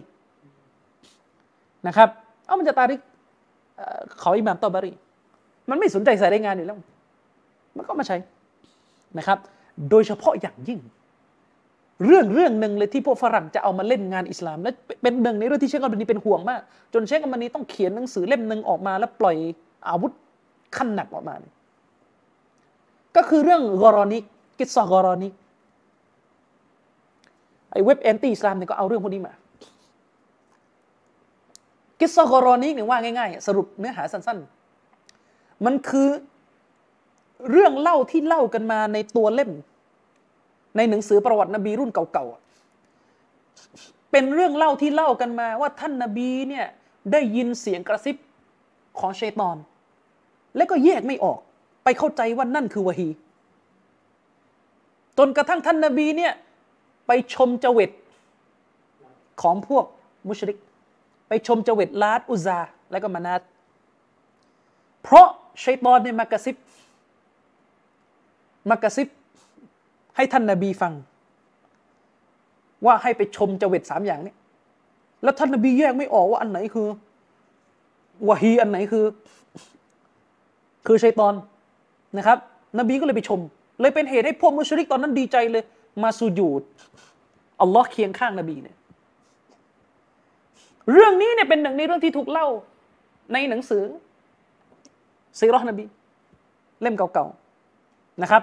และเป็นต้นที่มาที่พวกนะซอรอพวกที่แอนตี้อิสลามพยายามจะเอามาบอกว่าเนี่ยจริงๆแล้วศาสนาอิสลามเนี่ยมันไม่ใช่การประทานของพระเจ้าแต่มันคือเสียงกระซิบของซาตานไอ้ไอ้ซัลมานรุชดีละนะตุลลอฮ์อะลัยฮิเลยไปเขียนหนังสือชื่อซาตานิกเวิร์สก็คือองค์การของปีศาจนะครับหะดีษที่เล่าแบบเมื่อกี้เนี่ยเชคอัลบานีรอฮิมะฮุลลอฮ์เนี่ยได้เขียนหนังสือออกมาชุดหนึ่งได้เขียนหนังสือออกมาเล่มหนึ่งนำหะดีษเรื่องนี้มาตรวจหมดเลยปล่อยอาวุธทางความรู้นี่อย่างหนักหน่วงมากตรวจหมดแล้วก็ยืนยันเลยไม่มีกระแสที่ซอฮีฮ์เลยขาดตอนมั่งอะไรมั่งที่พอจะมีร่องรอยว่าจะเชื่อถือได้ก็คือกระแสมุรซัล อ่ะเป็นลักษณะว่ารายงานที่เล่ากันมาว่าตาบีอีนตาบีอีนก็คือคนที่อยู่ในรุ่นลูกศิษย์ซอฮาบะห์ซอฮาบะห์เนี่ยคือสาวกนบีคือคนที่ทันเจอนบีส่วนตาบีอีนเนี่ยก็คือคนในรุ่นที่ไม่ทันเจอนบีแต่เจอสาวกมันจะมีคำพูดของตาบีอีนที่เล่าเรื่องพวกนี้แบบกระโดดไปเล่าหานบีโดยไม่ผ่านรายงานจากซอฮาบะห์ซึ่งมันเป็นหะดีษที่ขาดตอนไงมีเล่ากันมาเป็นเป็นร่องรอยเนื้อเรื่องเป็นต้นเรื่องแต่เขาเล่ามาอีกแบบหนึ่งที่อิบนุตัยมียะห์อธิบายคือที่เขาเล่ามานี่หมายถึงว่าชัยฏอนน่ะซาตานน่ะซาตานเนี่ยไปพูดให้มุชริกฟังไม่ได้เกี่ยวอะไรกับนบีซาตานเนี่ยไปพูดให้พวกมุชริกฟังและก็ทำเสียงให้คล้ายกับนบีนึกออกไหมทำเสียงให้คล้ายกับนบีอืมทำเสียงให้คล้ายกับนบีว่าเนี่ยเจวิตลาดอุซามานะเนี่ยเป็นเจวิตที่มีเกียรติเป็นเจวิตที่ถูกคาดหวังได้อะไรอย่างเงี้ยและไอ้พวกมุชริกก็เลยไปเข้าใจผิดว่าโอ้นบีสมานฉันท์กับเราแล้วนบีรับรองเราแล้วอะไรอย่างเงี้ยอืมอันนี้คือคือที่มันเป็นลักษณะมุดสั้นมาเนี่ยจะเป็นอย่างนี้ไม่ได้เกี่ยวอะไรกับนบีนะนบีไม่ได้พูดนบีไม่ได้ไปทำอะไรทั้งสิ้นแต่เป็นลักษณะซาตานเนี่ยไปซึ่งถามว่าเป็นไปได้มันเป็นไปได้เพราะชัยฏอนจะไปหลอกพวกมุชริกก็ทำได้อยู่แล้วนะครับแล้วก็ทำเสียงออกมาเนี่ยมันไม่ได้เกินความสามารถที่ชัยฏอนจะทำได้แต่แม้ว่าจะอธิบายแบบนี้บนสายรายงานชุดนี้มันก็ไม่ได้ซอฮีฮ์คือถ้าเป็นเชคอัลบานีท่านเข้มงวดท่านก็เลยถือว่าสายรายงานมันขาดตอนก็ไม่ต้องใช้อืมเพียงแต่ท่านใช้คุณอิสลามอิบนุตัยมียะห์บอกว่าการที่ตาบีอีนบางท่านที่เชื่อถือได้เล่าเรื่องนี้มาแม้ว่าจะขาดตอนเนี่ยแสดงว่าอาจจะมีอะไรบางอย่างที่เขาได้ยินมาในในในความหมายของเรื่องเล่าแบบนั้นแต่ที่เล่ามาว่าโอ้โหนบีแยกไม่ออกระหว่างเสียงของซาตานนะกับดำรัสของพระเจ้าเนี่ยอันนี้ไม่มีที่ซอฮีฮ์มั่วอืมอันนี้ไม่มีที่ซอฮีฮ์เชคบานีก็มาตรวจหมดตรวจหมดจนพวกโอเรียนทัลลิสพวกที่แอนตี้อิสลามนี่แค้นจัดโอ้โหไม่มีอะไรจะเล่นงานอิสลามได้แล้วนะครับแล้วต้องทำยังไงอ่ะเขี่ยหาข้อมูลแล้วหาหาโอ้เจอแล้วพวกซูฟีได้โจมตีเชคอัลบานีเต็มไปหมดเลยอัลบานีไม่มีความรู้นะอายุที่ยุโรปเนี่ยก็จะมีจิบรีนฮัดดาดอันนี้อยู่แคนาดานะอันนี้เราพูดถึงในโลกตะวันตกก่อนจะมีจิบรีนฮัดดาดเนี่ยอันนี้อยู่แคนาดานะฮัมซะห์ยูซุฟเนี่ยพวกเนี้ยพวกซูฟีทั้งนั้นนะอืมนะครับพวกเนี้ยพวกโจมตีเชคอัลบานีแต่ก่อนจะมีคนนึงชื่ออับุลฮัสซันอยู่เว็บซุนนีโฟรัมเนี่ยตอนนี้ไม่รู้เว็บนี้ไปไหนละอาจารย์ชริฟกับผมแต่ก่อนในทันหมดแหละไอ้เว็บพวกนี้ซุนนีโฟรัมเนี่ยเขาบอกเขาเป็นลูกศิษย์ฮัสซันซักกอฟพวกเนี้ยหลายคนนะยะฮยานีโนวีอย่างเงี้ยอืมอันนั้นถ้าอยู่ในยุโรปจะรู้จักแล้วก็มูฮัมหมัดยะกูบีมูฮัมหมัดยะกูบีนี่ก็เหมือนกันพวกนี้ก็จะโจมตีเชคอัลบานีพอเชคอัลบานีทำการตรวจสอบหะดีษเนี่ยบทต่างๆไอ้พวกนี้ทำไงจะทำยังไงอ่ะก็ต้องไปหาไปค้นไม่ต้องหาอะไรเยอะเข้า Google พิมพ์ขึ้นมาว่าอัลบานีนะอินโนเวเตอร์อะไรวะฮาบีอย่างเงี้ยอินโนเวเตอร์นี่ก็คือมุบตะดีอะห์พวกอุตริวะฮาบีเนี่ยโอ้คนมันเต็มไปหมดเลยเต็มไปหมดเลยโจมตีกันทั้งภาษามาเลภาษาอังกฤษภาษาเขมรก็มีแล้วมั้งเดี๋ยวนี้เพราะว่าเขาบอกว่าซาลาฟีเขาเขมรไปแล้วแล้วมันจะมีซึ่งพวกซูฟีพวกเนี้ยเหมือนกันหมดอยู่ที่ไหนไม่สนใจหรอกใครจะโจมตีอิสลามมันสนอยู่อย่างเดียวก็คือพวกวะฮาบีจะทำอะไรอ่ะยกตัวอย่างง่ายๆผู้เผยแพร่อิสลามคนหนึ่งที่รู้จักกับผมเป็นการส่วนตัวเนี่ยคนนี้ก็เป็นคนซาอุโดยพื้นเพแต่ว่าเขาน่าจะเข้าเข้าออกๆอยู่ที่ประเทศอเมริกาแหละเคยดีเบตกับเดวิดวูดดีเบตกับแซมชามูนก็คือพี่น้องของเราบัซซามซาวดีฮาฟิซะฮุลลอฮ์บัซซามซาวดีนี่เขาโต้กันนะซอรอก็คือแซมชามูนไอ้แซมชามูนเนี่ยมันมันมันไปเขียนหนึ่งบทความอยู่ชุดหนึ่งออกมามันบอกว่าเนี่ยมุสลิมเอามุฮัมมัดเป็นพระเจ้าดูมันมันจะบิดมุสลิมเอามุฮัมมัดเป็นพระเจ้าโดยมันไปอ้างรีวายะห์รายงานรายงานหะดีษบทต่างๆนะครับในเรื่องอะกีดะห์มันจะมีหะดีษที่ถูกสืบทอดมาอาจจะเป็นหะดีษเมากูเป็นคำพูดท่านอุมัร นะครับหรือเป็นอาซาดเป็นคำพูดของตาบีอินนะครับที่ถูกสืบทอดมาที่เล่าว่าในวันกิยาบะห์ณที่ดีมัชชัดคือที่แห่งการพิพากษาในโลกหน้าเนี่ยอัลลอฮฺซุบฮานะฮูวะตะอาลาเนี่ยจะให้ท่านนบีเนี่ยนั่งบนกุรซีบางหะดีษบอกว่านั่งบนบัลลังก์บางหะดีษบอกว่านั่งบนกุรซีนั่งบนบัลลังก์ของพระองค์ข้างๆพระองค์คือพระองค์นั่งบนบัลลังก์ด้วยแล้วก็นบีก็นั่งด้วยไอ้นี่ก็เอาไปเป็นประเด็นว่านี่เห็นไหมแสดงว่าสถานะของมุฮัมมัดเนี่ยเท่าพระเจ้าคือมันไม่มีอะไรจะทำน่ะมันจะไปโยงให้ได้ว่านั่นแหละคุณก็เอามุฮัมมัดเป็นพระเจ้าเหมือนกับที่นัสรอเอาอีสาเป็นอัลลอฮ์ดูซึ่งเชคอัลบานีรอฮิมะฮุลลอฮ์เนี่ยท่านตรวจหะดีษบทนี้ในบทนำหนังสือมุคตะซัดอัลลูลูเรื่องซึ่งเป็นหนังสือที่เชคเกี่ยวกับเรื่องความเชื่อเรื่องอัลลอฮ์อยู่เบื้องบนเชคบอกว่าหะดีษมันดออิฟหมดใช้ไม่ได้นึกออกไหมครับบัสซามก็ไม่ได้โตอะไรเยอะก็บอกว่าเชคอัลบานีตรวจหะดีษดออิฟต่อให้หะดีษนี่ซอฮีฮ์มันก็มีคำอธิบายต่างหากไม่ได้เกี่ยวอะไรกับการเป็นพระเจ้ามันโยงเองนึกออกไหมครับอืมแต่ประเด็นนั่นคือเชคอัลบานีนี่วิเคราะห์ว่าหะดีษมันดออีฟหะดีษมันดออีฟอืมแล้วมันทำไงอ่ะมันก็ไปคว้าไอ้พวกเว็บซูฟีอัลบานีมันโอ้โหมันจะมีเวลาเข้าไปดูเนี่ยมันน่าเชื่อถือนะมันจะมีเว็บหนึ่งเว็บพวกซูฟีในอเมริกานะมันมีบทความหนึ่งมันรวบรวมมันเป็นบทความยาวๆเลยมันเขียนรวบรวมกระทงความผิดของอัลบานีโอ้มันเขียนว่ามันบอกว่าอัลบานีเนี่ยฝืนมติเอกฉันท์ฝืนอิจมะห์ห้าสิบเรื่องอัลลอฮุอักบัรก็ไม่ได้แปลกอืมนึกออกไหมครับไม่ได้แปลกกับข้อหาพวกเนี้ยรู้กันนะอิจมะห์ของมันง่ายเหลือเกินอิบนุตัยมียะห์ก็ติดคุกมาแล้วกับข้อหาแบบนี้มันบอกอัลบานีนี่ฝืนอิจมะห์มาห้าสิบกว่าเรื่องมันเขียนมันมันเขียนเลยว่าแบบเออเป็นอินโนเวเตอร์นี่เป็นมุบตะดิแห่งยุคเลยประมาณนี้มันเขียนมาห้าสิบกว่าเรื่องนะแต่มันไล่มานะบางเรื่องก็ไม่รู้จริงนะที่มันพูดมานะเออบางเรื่องก็ไม่รู้จริงไหมที่มันพูดมาบางเรื่องก็มั่วอ่าแล้วก็มันมันมันตบท้ายว่าไงเลยมั้ยมันลิสต์หนังสือมามันลิสต์ปราชญ์ประมาณสี่สิบคนนะดูน่าเชื่อถือนะมันเขียนแล้วว่าต่อไปนี่คือปราชญ์สี่สิบคนที่ได้เขียนหนังสือยืนยันว่าอัลบานีหลงอัลบานีใช้ไม่ได้อัลบานีหลงผิดดอลาละมองไปดูชื่อแต่ละคนโอ้โหถ้าคนไม่รู้เรื่องโอ้ใครเนี่ยเพราะว่าตำแหน่งมันยาวไงของคณะเก่านี่เวลาจะแนะนำอัลอัลลามะอัลฮาฟิซชัยคุลมุฮัดดิซีนอัลฟักีอุมมะยาวเฟ้ยอัสซัยยิดอีกอะไรไปไหนตอนไหนหมดของเขามันยาวไงเออเต็มไปหมดเลยคุณสี่สิบคนแต่พอเราดูปุ๊บอ่ากูรู้แล้วคนแรกมาเลย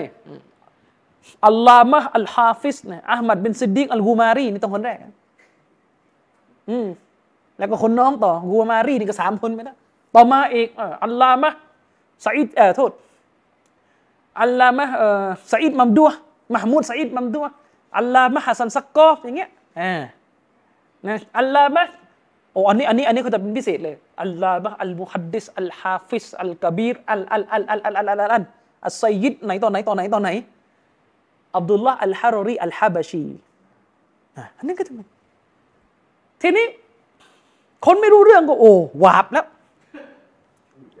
วาบแล้วคนโอ้ยโดนต้มสี่ห้าสิบคนตอนนี้หลงจริงใช้ไม่ได้เลยอย่างเงี้ยอย่างเงี้ยนึกออกไหมเออหลงจริงแล้วมั้งอะไรเงี้ยแล้วก็ไอ้พวกเว็บที่แอนตี้แอนตี้อิสลามมันก็จะไปเอาอย่างเงี้ยมาบอกว่าเฮ้ยมึงไม่ต้องยกมาอ้างนะอัลบานีเนี่ยดูไปดูซะอะไรเงี้ยเห็นไหมอืมแล้วนี่ก็เลยเป็นเหตุผลที่ผมคิดว่าเออเราก็จะทำซีรีส์ชุดนี้ขึ้นมานะครับจะเป็นซีรีส์ที่มันฉีกแนวไปจากซีรีส์ที่แล้วแหละเนื้อหามันคนละชุดกันเลยนะครับแล้วก็จะทำซีรีส์ชุดนี้ขึ้นมาเพื่อเป็นการเรียนรู้นะครับทั้งประวัติชีวิตของเชคอัลบานีแล้วก็การตอบโต้ข้ออ้างต่างๆที่มีคนใส่ความเชคอัลบานีรอฮิมะฮุลลอฮ์ใช้เวลาไปกี่นาทีแล้วโอเคอ่ะต่ออีกนิดนึงนะครับผมเนี่ยได้เขียนหนังสือออกมาเล่มหนึ่งก็คือเล่มสีฟ้านี้จุดเริ่มต้นที่ผมเขียนหนังสือเล่มนี้เนี่ย มันก็มาจากการที่สมัยตอนเรียนปริญญาตรีอ่ะคือต้นเรื่องมันมามีเพื่อนคนหนึ่งไปอ่านหนังสือของฮัสซันอัสซากอฟฮัสซันอัสซากอฟนี่ก็เป็น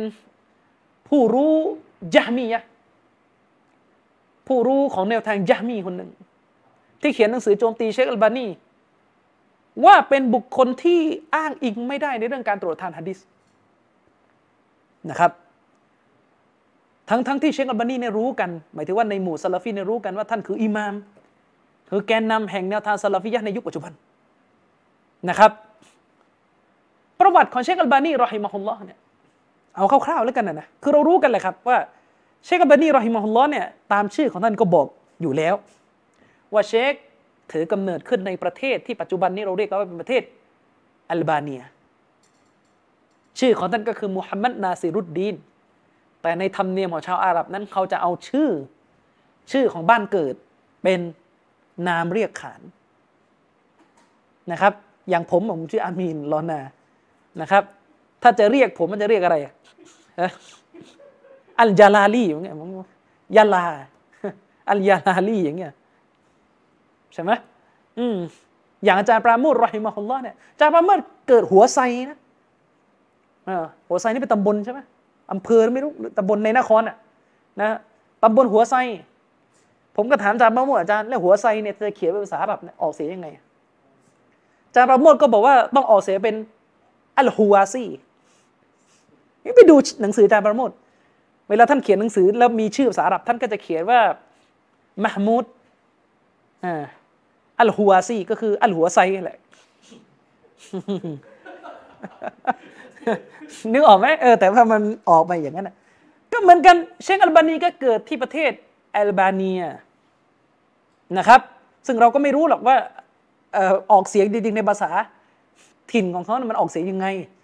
แต่ว่าถ้าออกแบบฝรั่งก็คงเป็นอัลบาเนียพอเป็นภาษาอาหรับก็คืออัลบานีอย่างเงี้ยอืมเชคอัลบานีรอฮิมะฮุลลอฮ์เนี่ยเกิดมาในตระกูลผู้รู้พ่อของท่านพ่อของท่านเป็นฐานะนี่ก็คือเหมือนเป็นมุฟตีของดินแดนอัลบาเนียในสมัยนั้นตอนนั้นท่านเป็นพ่อท่านเป็นอุลามะนะแต่ว่าในนอนเป็นแบบฮานาฟีซูฟีแล้วก็ว่ากันไปนะครับและโดยประวัติชีวิตเนี่ยได้ระบุว่าครั้งหนึ่งเนี่ยผู้ปกครองดินแดนอัลบาเนียได้เรียกพ่อท่านมาและก็สั่งให้พ่อของท่านเนี่ยได้ออกคำวินิจฉัยศาสนาตามใจตัวเองได้สั่งให้พ่อเชคอัลบานีออกฟัตวาให้ตามใจตัวเองซึ่งแน่นอนความกลัวที่มีต่อพระเจ้าพ่อเชคอัลบานีไม่ตอบรับสุดท้ายผู้นำก็เลยบอกว่าถ้าไม่ฟัตวาไม่ตอบปัญหาทางตามสิ่งที่ฉันขอก็ไม่ต้องอยู่ที่นี่นั่นยังดีนะในประเทศไม่จับเคียนตีขังคุกนะอืมก็เลยเป็นเหตุให้พ่อของเชคอัลบานีทำการอพยพครอบครัวนะครับมายังดินแดนดามัสกัสก็คือประเทศซีเรียปัจจุบันโดยอาศัยความช่วยเหลือจากเพื่อนที่เป็นผู้รู้ในดินแดนเหล่านี้ฉะนั้นในขณะนั้นเด็กชายอัลบานีก็อพยพ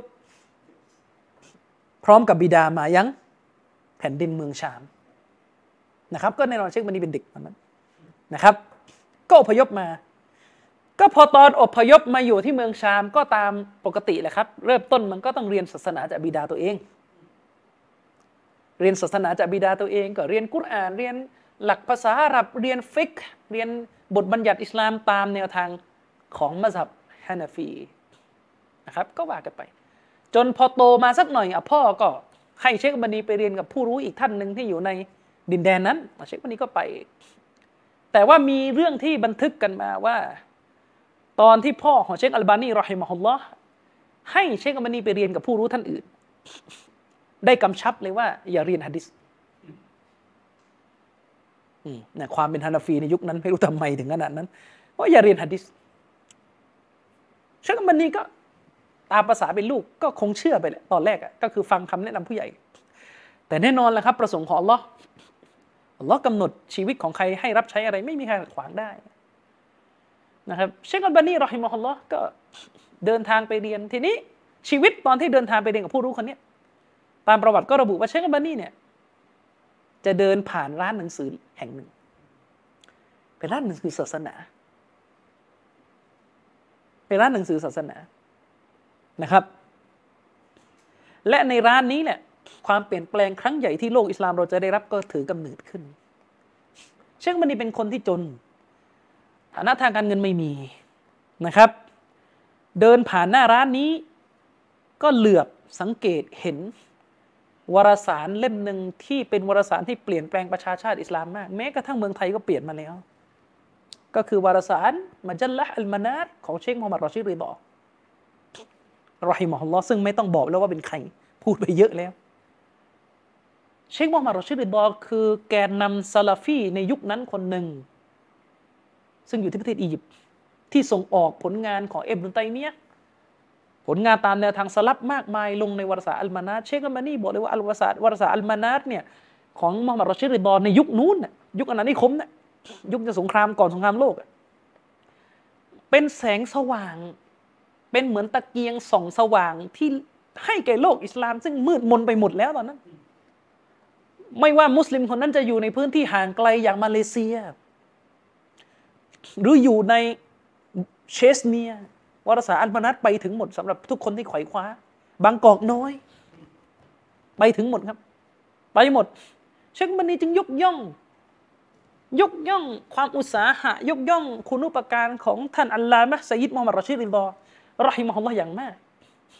เพราะว่าที่เชคอัลบานีรู้จักแนวทางซะลัฟเนี่ยด้วยกำหนดของอัลลอฮ์ก็คือผ่านวารสารอัลมานาตของเชคมูฮัมหมัดรอชิดรีดอเชคอัลบานีอ่านวารสารอัลมานาตก็คือเป็นลักษณะว่าผ่านร้านก็ไปยืนอ่านยืนอ่านเงินไม่มีซื้อยืนอ่านอุตสาหะฟังประวัติเชคอัลบานีไว้ทุกวันนี้ไม่ต้องไปนั่งยืนอ่านนะนั่งอยู่บ้านจะอ่านหรือเปล่าไปนั่งยืนอ่านยืนอ่านยืนอ่านสิ่งที่เชคอัลบานีได้รับจากวารสารอัลมานาตคือการดะวะห์ของเชคมูฮัมหมัดรอชิดรีดอที่สอนให้เรารู้ว่ามุสลิมจะต้องกลับไปยึดกุรอานและซุนนะห์จะต้องไม่ยึดติดกับทัศนะของใครจะต้องไม่ยึดติดกับมัซฮับใดทั้งสิ้นจะต้องมีการตรวจสอบหะดีษแม้เชครอชิดรีดอจะไม่ชำนาญหะดีษมากนักแต่เชคมูฮัมหมัดรอชิดรีดอก็เป็นต้นแบบสำหรับการที่ทำให้เชคอัลบานีคิดได้ที่จะทำให้ตัวเองสนใจหะดีษนึกออกไหมครับมีการวิพากษ์ว่าหะดีษบทไหนใช่ได้ไม่ได้และยิ่งไปกว่านั้นเชคอัลบานีได้บอกว่าเชคมูฮัมหมัดรอชิดรีดอนี่เป็นผู้รู้ที่มีสายตาแหลมคมในเรื่องการเมืองโลกมันทำให้ผู้เรียนศาสนาเนี่ยรู้ว่าตัวเองไม่ได้มีหน้าที่เพียงแค่นั่งท่องหนังสืออยู่ในสถานศึกษาแต่ผู้รู้ศาสนาจะต้องตัจดีดจะต้องปฏิรูปฟื้นฟูศาสนาฟื้นฟูสังคมมุสลิมที่เสื่อมโทรมให้กลับมามีพลังอีกครับเพราะนั่นคือการทำงานของเชคมูฮัมหมัดรอชิดรีดอท่านเผยแพร่อะกีดะห์ซะลัฟท่านเผยแพร่แนวทางซุนนะห์และท่านก็เผยแพร่หนทางที่จะช่วยเหลือประชาชาติอิสลามที่อ่อนแอในเวลานั้นให้กลับมาแข็งแกร่งท่านไล่ตามทันพวกตะวันตกเสมอนั่นคือเชคมูฮัมหมัดรอชิดรีดอซึ่งเป็นอิทธิพลของเชคอัลบานีนะครับเชคอัลบานีนี่ก็พูดง่ายๆว่าความที่ว่าสนใจนะสนใจผลงานของเชคมูฮัมหมัดรอชิดรีดอจากวารสารอัลมานาตจนสุดท้ายเนี่ยก็ประมาณว่าเจ้าของร้านนะนะเขาก็เห็นว่าเออเชคมันนี่มันนั่งยืนดูยืนอ่านอยู่เขาก็เลยให้วารสารอัลมานาตนั้นไปตั้งแต่นั้นเชคอัลบานีก็พัฒนาเรื่องความรู้ของตัวเองต่อยอดต่อยอดกันมาจนกระทั่งวันหนึ่งผลงานด้านการตรวจหะดีษที่เชคอัลบานีเขียนลงในเอกสารชุดหนึ่งมันไปตกอยู่ในมือของผู้รู้หะดีษคนหนึ่งที่อยู่ที่เมืองฮาลาบีเมืองอเลปโปนะครับก็คือซีเรียนั่นแหละก็คือเชครอกิบตับบะห์รอฮิมะฮุลลอฮ์นั่นก็เป็นนักหะดีษนี่เป็นครูของเชคอัลบานีบทความที่เชคอัลบานีเขียนวิเคราะห์เกี่ยวกับหะดีษเนี่ยไปตกอยู่ในมือของนักหะดีษคนหนึ่งที่เป็นนักหะดีษที่อยู่ในเมืองนั้นเชครอกิบรอกิบตับบะห์เนี่ยเชครอกิบตับบะห์นี่ก็อ่านแล้วก็ทึ่งว่าใครเนี่ยเขียนใครมันเขียนได้ขนาดนี้คือประมาณว่าฉันเนี่ยฉันเนี่ยเป็นนักหะดีษเนี่ยไม่เคยรู้เลยว่าในเมืองของเรานี่มีคนเขียนเรื่องหะดีษได้ขนาดนี้เลยหรือนึกออกไหมครับปกตินักหะดีษมันต้องรู้จักกันไงว่าเฮ้ยในเมืองนี่มันมีนักหะดีษมีคนที่แตกฉาน เรื่องหะดีษกันขณะนี้แต่ว่านี่ใครใครคืออัลบานีไม่รู้จักแต่ว่าเขียนเนี่ยน่าทึ่งสุดท้ายเนี่ยเชครอกิบตับบากรอกิบอัตตับบากรอฮิบะฮุลลอฮ์เนี่ยตามที่เชคอัลบานีเคยเล่าไว้ในเทปซินซิละฮุดาวันนูรเชครอกิบอัตตับบากเนี่ยก็เลยให้ลูกศิษย์ของตัวเองเนี่ยผมจำชื่อไม่ได้นะเชคอัลบานีเคยเล่าชื่ออยู่ให้คนเนี่ยมาตามตัวเชคอัลบานีจนเจอแล้วก็พาไปที่บ้านไปทำความรู้จักแล้วเชครอกิบอัตตับบากก็เลยอิจาซะห์เขาเรียกว่าอนุญาตให้เชคอัลบานีรายงานหะดีษด้วยสายรายงานของเชครอกิบตับบากเนี่ยให้เชคอัลบานีรายงานต่อไปได้เลยฉะนั้นพูดได้เลยว่าเชครอกิบอัตตับบากเนี่ยก็เป็นครูหะดีษของเชคอัลบานีที่เชคอัลบานีได้รับการอนุญาตจากเชครอกิบอัตตับบากให้รายงานหะดีษต่อก็คือพอเชคอัลบานีไปพอเชคอัลบานีไปหาเชครอกิบอัตตับบากก็เรียกเชคอัลบานีให้มาอ่านหะดีษกับท่านแล้วก็ได้อนุญาตสายรายงานของท่านไปนะครับเพราะเชครอกิบอัตตับบากเนี่ยเป็นที่รู้กันว่าเป็นปราชญ์หะดีษที่มีสายรายงานของท่านอยู่อันนั้นก็เป็นจุดเริ่มต้นของความเปลี่ยนแปลงที่โลกกำลังจะได้รับจากการอุตสาหะของเชคอัลบานีรอฮิมะฮุลลอฮ์ก็ตั้งแต่นั้นเป็นต้นมาเราก็เล่ารวบรัดแล้วกันผลงานของเชคอัลบานีก็ออกมาเรื่อยๆและก็เป็นที่เตะตาผู้คนเป็นที่ประจักษ์ถึงความแตกฉานในสาขาความรู้หะดีษ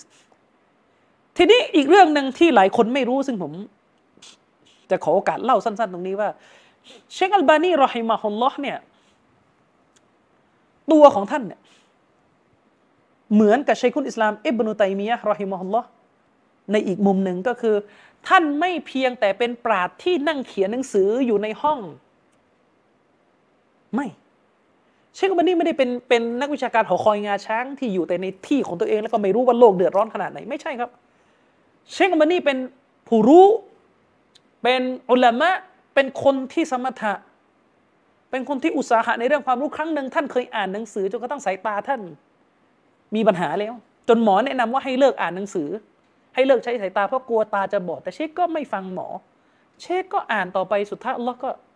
ช่วยเชคก็ไม่ได้บอดนะครับเชคอัลบานีรอฮิมะฮุลลอฮ์เนี่ยเป็นนักปฏิรูปสังคมด้วย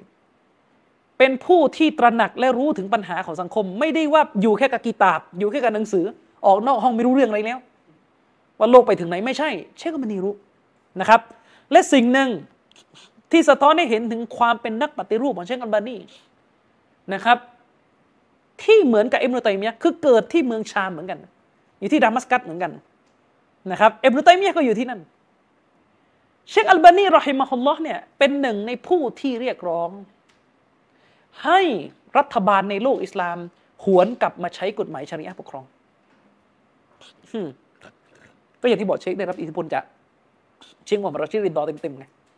เชคอัลบานีนี่เป็นหนึ่งในคนที่สร้างจิตสำนึกของผู้คนว่าอุมมะห์อิสลามจะต้องยึดถือกฎหมายชะรีอะห์เป็นรากฐานของการปกครองประเทศซีเรียในยุคที่เชคอัลบานีมีชีวิตเนี่ยถูกปกครองโดยระบอบเผด็จการก็คือตระกูล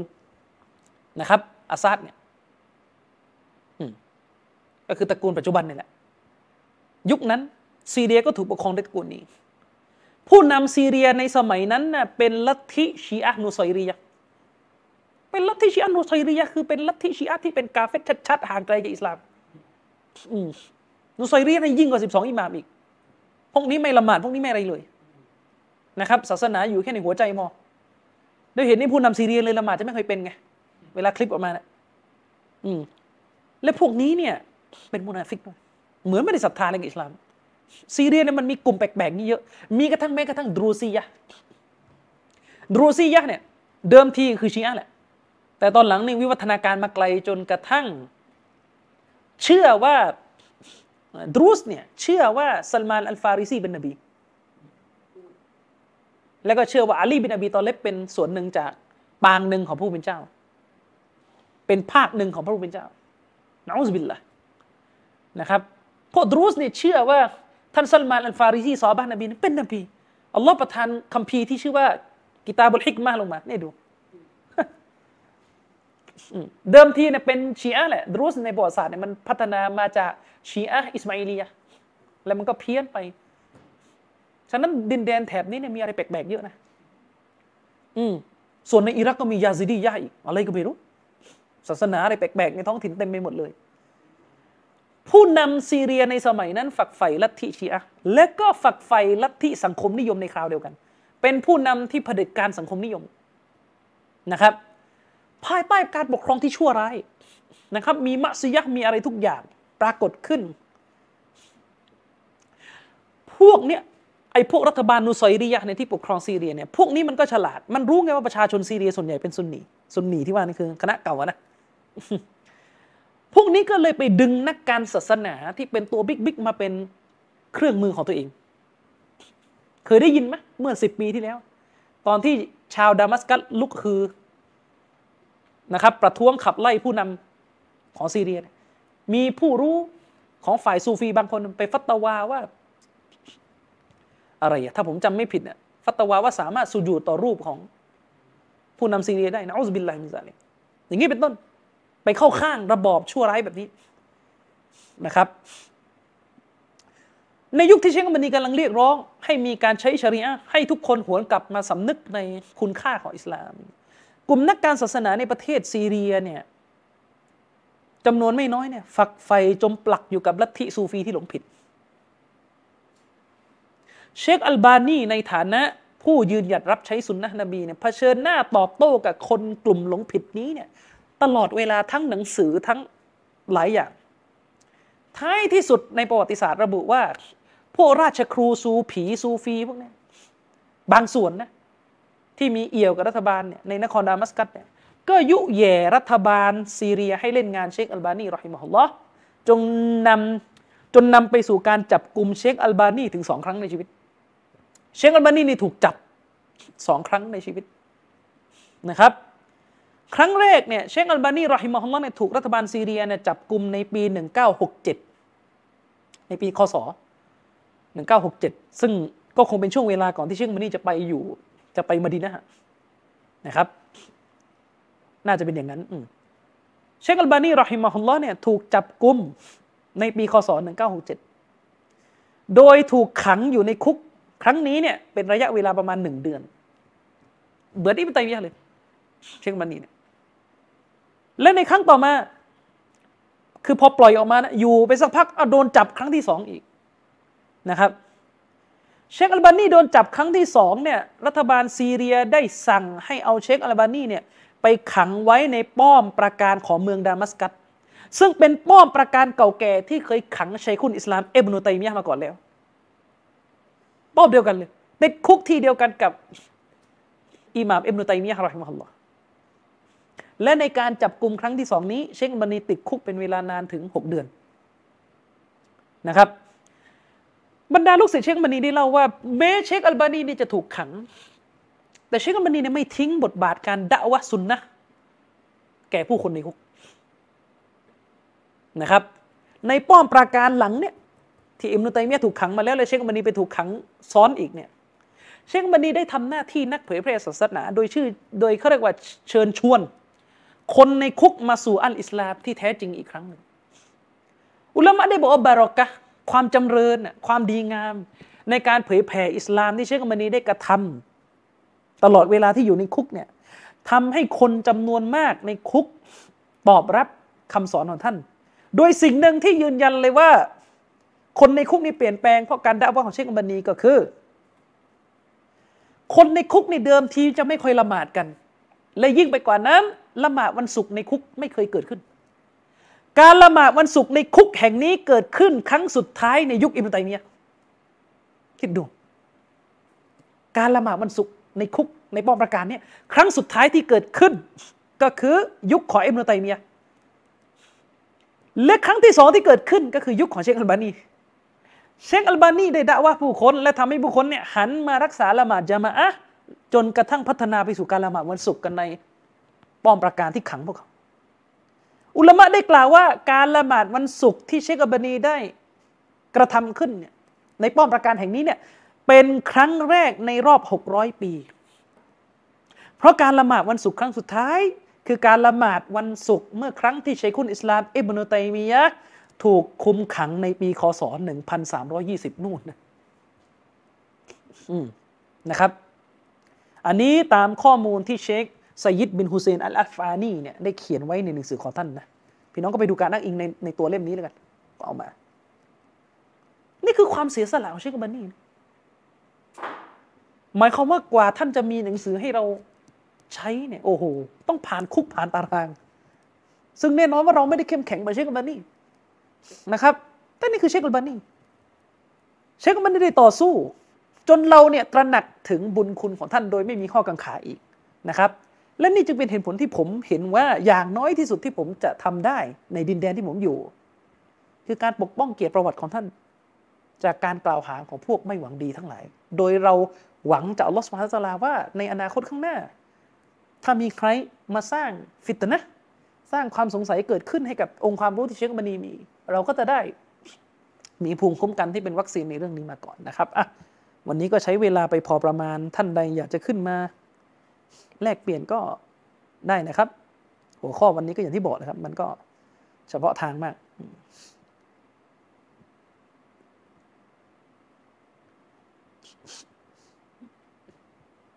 ในรูมแชทเนี่ยมีอะไรบ้างไหมพอดีของผมมันรวนๆยังไงก็ไม่รู้ฮะเอาเหรออ๋อมีคนปิดยกมือใช่ไหมเดี๋ยวเดี๋ยวเดี๋ยวแล้วก็เปิดยังไงล่ะ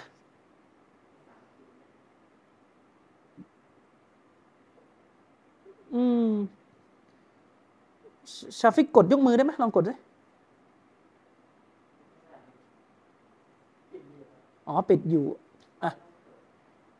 เปิดแล้วบ้างเนี่ยครับท่านใดอยากจะขึ้นมาแลกเปลี่ยนเชิญได้นะครับ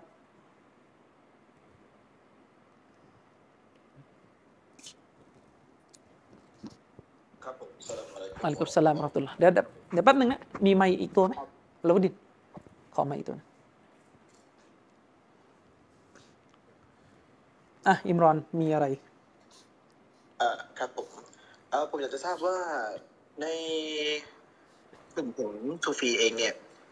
เมื่อมีกลุ่มออเรนทัลิสต์มาโจมตีอิสลามเนี่ยพวกเขาได้ทำการปกป้องอิสลามไหมครับคือเขาก็คงมีบ้างแหละคนที่ทำน่ะแต่ว่าอันนี้เราให้ความเป็นธรรมกับเขานะมันก็คงมีบ้างแหละคนที่ทำอ่ะแต่ว่ามันก็ไม่ได้โดดเด่นอะไรมากแล้วเขาจะไปปกป้องบนฐานที่มันมีปัญหาไงในเมื่อแนวทางกับพวกเขาเองก็ไม่ได้คือถ้ายังอยู่บนแนวทางแบบว่าไม่ได้สนใจว่าจะคัดเฉพาะของซอฮีฮ์ของฮัสซันเนี่ยนะครับมันก็จะเป็นปัญหาและเขาอ่ะจะไปปกป้องแก้ต่างอะไรให้กับอิสลามถ้าพวกเขายังอยู่แต่กับกูโบอยู่แต่กับคูรอฟาตอืมอยู่แต่กับนิยายอย่างเงี้ยอืมนั่นแหละแล้วในส่วนของซูฟีเนี่ยเขาอย่างเมื่อกี้ที่อาจารย์อามีนยกเรื่องหะดีษดออีฟที่ท่านก็ได้นักบัลลังก์เดียวกันกับอัลลอฮฺซุบฮานะฮูวะตะอาลาเนี่ยในมุมมองของซูฟีเนี่ยเออพวกเขาเชื่อเชื่อประมาณว่าเชื่อโดยที่แบบว่าไม่สนใจว่าหะดีษนี้จะเป็นซอฮีหรือดออีฟแต่ว่าไม่ไม่ไม่ไม่ซูฟีปัจจุบันนี่ไม่เชื่อแล้วหะดีษนี้เพราะว่าอะไรครับเพราะว่าเขาบอกว่าถ้าไปเชื่อว่าอัลลอฮ์นั่งบนบัลลังก์พร้อมกับนบีเนี่ยเดี๋ยวมันก็จะเป็นรูปเป็นร่างเหมือนอะกีดะห์วะฮาบีไงครับอาจารย์อ่าฉะนั้นพวกซูฟีไม่เชื่อหะดีษนี้ในบนฐานของอิลมุลกะลามอืมแต่ก็ไปเชื่อหะดีษอื่นๆที่คุรอฟาตเยอะแยะมากมายซูฟีบางคนในมาเลเซียเนี่ยเชื่อด้วยซ้ำว่าหะดีษเมาดูอะไรก็ไม่รู้เล่ามาว่านบีมุฮัมมัดถูกสร้างมาจากรัศมีนูรนี่ก็เชื่ออย่างเงี้ยอืม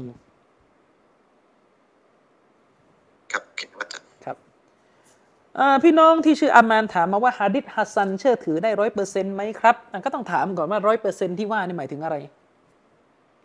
อืมอะไรคือคำว่า ร้อยเปอร์เซ็นต์ แบบไหนถึงจะนิยามว่า ร้อยเปอร์เซ็นต์ นะครับถ้าไม่ ร้อยเปอร์เซ็นต์ นี่หมายถึงจะเอาอะไรกับคำว่าไม่ ร้อยเปอร์เซ็นต์ ถ้าไม่ ร้อยเปอร์เซ็นต์ นี่คือจะจะสงสัยใช่มั้ยหรือจะยังไงอืมคือเรากำลังจะบอกว่าหะดีษเนี่ยจะซอฮีหรือฮัสซันเนี่ยมันคือหะดีษที่เรานะครับเอามามั่นใจได้ว่านี่คือหลักฐานในศาสนานี่คือสิ่งที่มาจากท่านนบีศ็อลลัลลอฮุอะลัยฮิวะซัลลัมก็ไม่รู้ว่าแบบนี้เรียกว่า ร้อยเปอร์เซ็นต์ มั้ยนะอืมก็ต้องถามว่า ร้อยเปอร์เซ็นต์ หมายถึงอะไรแต่ถ้าบอกว่า ร้อยเปอร์เซ็นต์ หมายถึงสมมุติอ่ะนะสมมุตินิยามว่า ร้อยเปอร์เซ็นต์ ที่นี่หมายถึง เหมือนได้เห็นนบีด้วยดวงตาเลยอ่ะมันก็ไม่มันก็ไม่ใช่อยู่แล้วในความหมายนั้นใครจะไปเห็นนบีด้วยดวงตาใช่ไหมเออใครจะไปเห็นนบีด้วยดวงตานะคือถ้าร้อยเปอร์เซ็นต์ในในความหมายนั้นมันก็มันก็ไม่ใช่แต่อย่าไปใช้คำว่าร้อยเปอร์เซ็นต์ว่าร้อยเปอร์เซ็นต์นะครับมันจะทำให้เกิดความสับสนเดี๋ยวพอบอกว่าไม่ร้อยเปอร์เซ็นต์ก็จะไม่เชื่อกันอีกทั้งทั้งที่หะดีษฮัสซันเนี่ยเป็นหะดีษที่ผ่านการตรวจสอบที่ทำให้เชื่อได้อย่างสบายใจนะครับอืม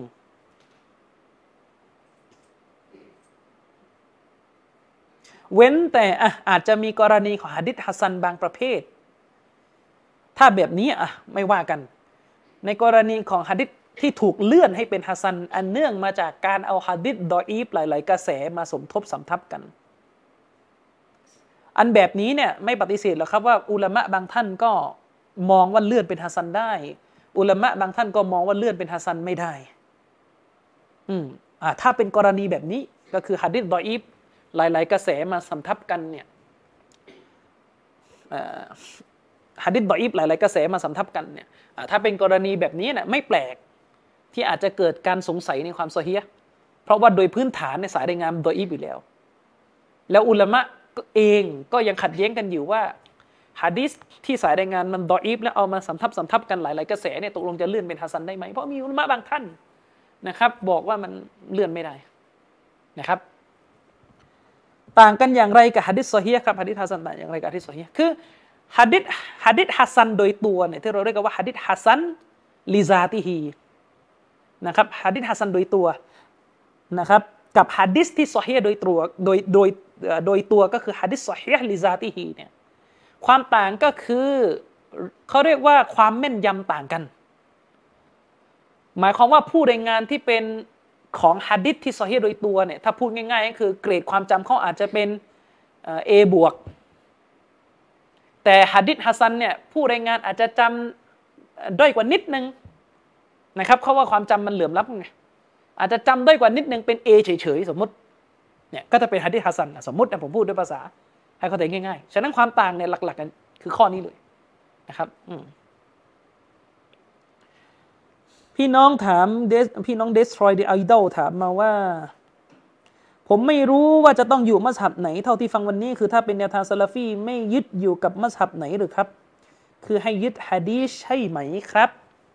เอ่อคือมันอย่างนี้ครับแนวทางซะลาฟีเนี่ยไม่ได้ปฏิเสธมัซฮับเพราะว่าอุลามะในซะลาฟีกันเองเนี่ยก็มีท่าทีเกี่ยวกับมัซฮับแตกต่างกัน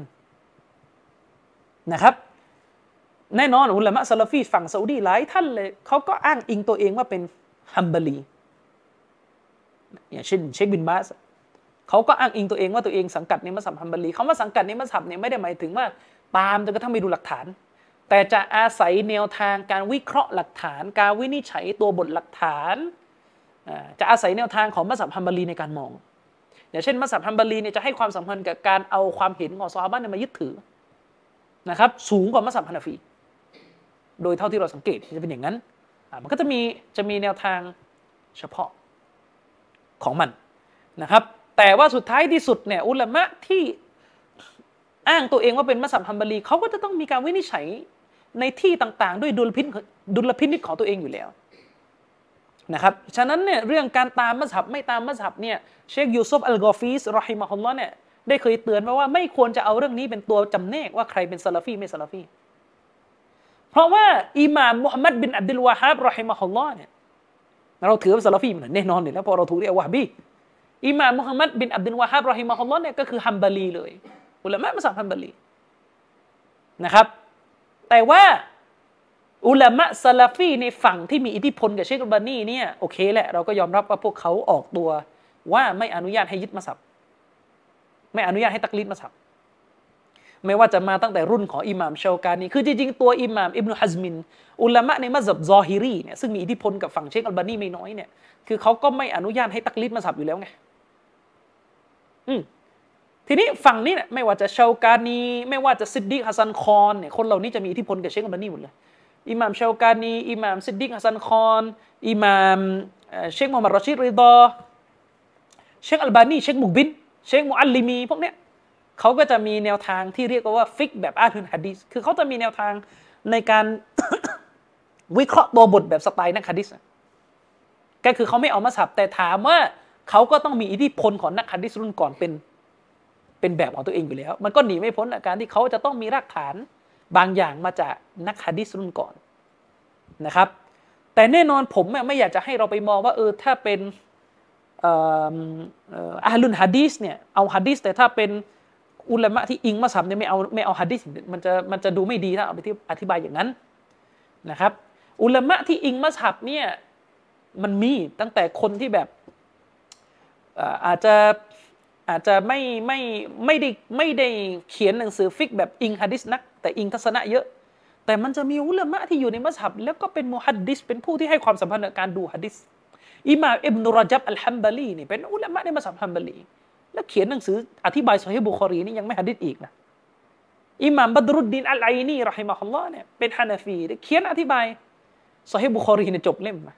อย่างนั้นเป็นต้นนะครับอืมเพียงแต่ว่าอย่างที่บอกแหละอุลามะที่อิงมัซฮับเนี่ยเขาจะมีกฎของมัซฮับที่เขาสังกัดเนี่ยมาเป็นตัวพิจารณาการมองอ่ามันเป็นตัวพิจารณาการมองคือพูดง่ายๆว่าอาจจะมีอิทธิพลการวิเคราะห์ของมัซฮับที่บรรดาปราชญ์ในมัซฮับเหล่านี้ได้วางไว้เนี่ยมันจะมีอิทธิพลในการเข้ามาเป็นกรอบในการวินิจฉัยเรื่องที่มันหลักฐานไม่ได้ชี้เด็ดขาดอ่านึกออกไหมครับหลักฐานจะไม่ได้ชี้เด็ดขาดแต่ว่าถ้าเป็นคนที่ไม่อิงมัซฮับเนี่ยก็อาจจะไม่ค่อยได้มีกรอบของมัซฮับในแบบนี้แต่มันก็จะต้องมีกรอบบางอย่างที่ได้มาจากอุลามะในสายหะดีษของพวกเขาต่อที่เรียกว่าเป็นฟิกแบบอะห์ลุลหะดีษนั่นแหละอืมใช่ไหมอืมซึ่งสิ่งหนึ่งที่อุลามะได้กล่าวว่านั่นคือแนวทางของเชคอัลบานีจึงมีลักษณะของการแนวทางฟิกของเชคอัลบานีเรื่องฟิกของเชคอัลบานีจึงมีลักษณะของการยึดซอเฮดของหะดีษเป็นรากฐานยึดซอเฮดของหะดีษคือยึดหะดีษโดยอิงความหมายตรงตัวเป็นรากฐานแต่ไม่ได้แบบซอฮิรีเพราะซอฮิรีของอิบนุฮะซมินเนี่ยคือปฏิเสธกิยาสโดยภาพรวมแต่เชคอัลบานีใช้กิยาสแต่ว่าการใช้กิยาสเนี่ยจะน้อยกว่ามากเมื่อเทียบกับคนที่ได้รับอิทธิพลแบบฮานาฟีอย่างนี้เป็นต้นและก็อย่างที่บอกว่าลักษณะของการให้น้ำหนักกับทัศนะเนี่ยก็จะแตกต่างกันเป็นปกติแหละครับอุลามะที่อิงมัซฮับฮัมบะลีเมื่อได้ยินว่าอิหม่ามอะห์มัดว่าอย่างไรก็ย่อมจะย่อมจะให้คะแนนน้ำหนักในการฟังสูงเป็นพิเศษอยู่แล้วไงแต่อย่างเชคอัลบานีเนี่ยเรารู้กันมาตราอ่านหนังสือท่านทัศนะใครไม่สำคัญเท่ากับหลักฐานเช็คแสดงออกอย่างนั้นตลอดอย่างเช่นในหนังสืออะกามุลญะนาอิซซึ่งเป็นหนังสือที่เชคอัลบานีเขียนเกี่ยวกับบทบัญญัติของศาสนาในเรื่องการจัดการศพตามหลักการสุนนะห์เชคอัลบานีได้ติชาวซะลาฟีโดยทั่วไปที่เขาเรียกว่าไงดีล่ะคือคือแบบนี้อิหม่ามอิบนุตัยมียะห์กับอิหม่ามอิบนุลกอยยิมรู้กันไงว่าท่านมีข้อเขียนที่แสดงออกซึ่งทัศนะในเรื่องการอุทิศผลบุญแก่คนตายโดยเฉพาะอิบนุตัยมียะห์นั้นรูปแบบการอุทิศผลบุญในบางอย่างเนี่ยมันเป็นการเจาะจงจำนวนแล้วด้วยซ้ำเช่นชัยคุลอิสลามอิบนุตัยมียะห์ในหนังสือมัจมุอ์ฟะตาวาท่านบอกว่าถ้าคนคนนึงตะฮ์ลีลคือกล่าวละอิลาฮะอิลลัลลอฮ์ เจ็ดหมื่น ครั้งและอุทิศถึงผู้ตายในถึงในคณะเก่าชอบเลยได้ยินอย่างเงี้ยอย่างนี้เป็นต้นทีนี้พอพออิบนุตัยมียะห์หรืออิบนุกอยยิมเนี่ยมีทัศนะว่าอุทิศผลบุญถึงคนตายปุ๊บคนที่จะไขว่คว้าก็คือบรรดาชาวบรรดาชาวบิดอะห์กูโบเนี่ยจะชอบคว้าไปก่อนเลยเพื่อเอามาเหยียบวะฮาบีเหยียบคณะใหม่เชคอัลบานีก็บอกว่าเออมันก็จะมีซะลาฟีบางท่านนะที่แบบยังไงดีล่ะพอรู้ว่าอิบนุตัยมียะห์มีทัศนะนี้ก็การจะตอบโต้กลับไปก็จะจะเบาลงจะอะไรลงเพราะว่าทัศนะของอิหม่ามแห่งซะลาฟีท่านหนึ่งแต่เชคอัลบานีบอกว่าไม่ใช่สำหรับเราก็คืออิบนุตัยมียะห์ก็คือคนอุลามะคนหนึ่งคำพูดของท่านก็เหมือนคำพูดของท่านอื่นคือเราฟังคำพูดของท่านท่านได้เราก็ทิ้งคำพูดของท่านได้และเอาคนอื่นได้เหมือนกันคือเชคอัลบานีกำลังจะบอกว่าคำพูดของอิบนุตัยมียะห์กับคำพูดของคนอื่นน่ะเท่ากันขึ้นอยู่กับหลักฐานทั้งสิ้นด้วยเหตุนี้เชคอัลบานีเลยบอกว่าให้ไปอ่านที่เชคมูฮัมหมัดรอชิดเรดอได้ตอบโต้วิจารณ์ทัศนะนี้ของเชคคนอิสลามกลับคืนไปอิงอิงเชคมูฮัมหมัดรอชิดเรดอเนี่ยค้านอิบนุตัยมียะห์นะคิดดูนะบ้านเรานี่อิงไม่ได้นะเชคมูฮัมหมัดรอชิดเรดอนะเพราะมีคนว่าท่านเป็นคนยานีนะอูซุบิลลาฮ์กล่าวหาอุลามะขนาดนั้นนะอืมนะครับฉะนั้นเนี่ยเออ ถามว่าซาลาฟีเนี่ยมีมัซฮับไหมมีทั้งซาลาฟีที่ออกตัวว่ายึดมัซฮับหมายถึงสังกัดมัซฮับและก็มีซาลาฟีที่บอกว่าไม่มีมัซฮับซึ่งผมเห็นด้วยกับเชคโกฟีสว่าไม่ควรจะเอามาเป็นจุดแบ่งซะทีเดียวนะครับเชคโกฟีสกำลังจะบอกว่าอิทธิพลของเชคอัลบานีเนี่ยมันทำให้เกิดเครือข่ายซาลาฟีทั่วโลกในเวลานี้ว่าจะต้องจะต้องแสดงออกว่าไม่มีมัซฮับและมันทำให้ซาลาฟีที่อยู่กับที่ได้อิทธิพลความรู้ของเชคอัลบานีเนี่ยหลายหลายคนแสดงออกถึงการไปติอิหม่ามมุฮัมมัดบินอับดุลวะฮาบนะครับบางก็บอกว่าอิหม่ามมุฮัมมัดบินอับดุลวะฮาบเนี่ยมาฟื้นฟูเตาฮีดอย่างเดียวแต่เรื่องฟิกเนี่ยไม่ได้ฟื้นฟูเรื่องฟิกก็คือท่านเป็นมัซฮับฮัมบาลีตามปกติเลยอย่างนี้เป็นต้นนะครับยิ่งเชคมุกบินนี่ยิ่งชัดเจนเลยต่อต้านการยึดมัซฮับแบบสุดๆถ้าเราไปดูในฟัตวานี่ก็เป็นลักษณะของนักหะดีษที่เป็นอย่างนั้นอืมอ๋ออ่ะตัวชาวบ้านกลับมาที่ตัวชาวบ้านคือนิดนึงการที่ผมใช้คำว่าอุลามะเหล่านี้เนี่ยต่อต้านการยึดมัซฮับเนี่ยในที่นี้เนี่ยไม่เราไม่ได้ต้องการให้ไปเข้าใจนะว่าอุลามะเหล่านี้ไม่ให้ราคากับมัซฮับไม่ให้เครดิตกับมัซฮับไม่ใช่หมายถึงว่าอุลามะเหล่านี้เนี่ยเขาไม่อนุญาตให้เราเนี่ยเรียนศาสนาโดยที่จบอยู่แค่มัซฮับหนึ่งมัซฮับในโดยไม่ดูทัศนะอื่นๆประกอบกับหลักฐานคืออยากให้เรียนศาสนาผ่านการดูหลักฐานแต่ถ้าในมัซฮับนั้นตรงกับหลักฐานอ่ะก็รับนึกออกไหมครับคือมองอิหม่ามทั้งสี่ก็เหมือนกับที่มองอุลามะคนอื่นในยุคสลับในเวลาเดียวกันท่านอื่นก็มีทัศนะเราก็รับฟังหมดแล้วก็ดูหลักฐานอืมอย่าเป็นลักษณะว่าฉันเนี่ยพออิงชาฟีอีแล้วจะต้องฟังอันนี้เป็นอันพิเศษนั้นอื่นไม่รู้โดยบางทีบางมัสอัลละเนี่ยมัซฮับชาฟีอีออกทัศนะใช้หะดีษฎออีฟคุณก็ตามนะในขณะที่ทัศนะอื่นเขาใช้หะดีษซอฮีฮ์และวิเคราะห์ได้ดีกว่าคุณไม่ตามอันเนี้ยที่ที่เขาจะติลักษณะการเรียนที่มันเป็นแบบนี้โดยเหตุนี้อย่างเชคมุกบินเนี่ยท่านก็ไม่ให้นะเป็นลักษณะตักลีฟมัซฮับเนี่ยไม่ให้เชคบอกว่าอันนี้คือสูตรเชคมุกบินนะนะเชคบอกว่าเคยอ่านหนังสือเล่มหนึ่งเชคบอกว่าต่อให้อ้างว่าเป็นชาวบ้านไม่มีความรู้เชคเชคมุกบินบอกอัลลอฮ์สั่งให้เรียนอัลลอฮ์บอกว่า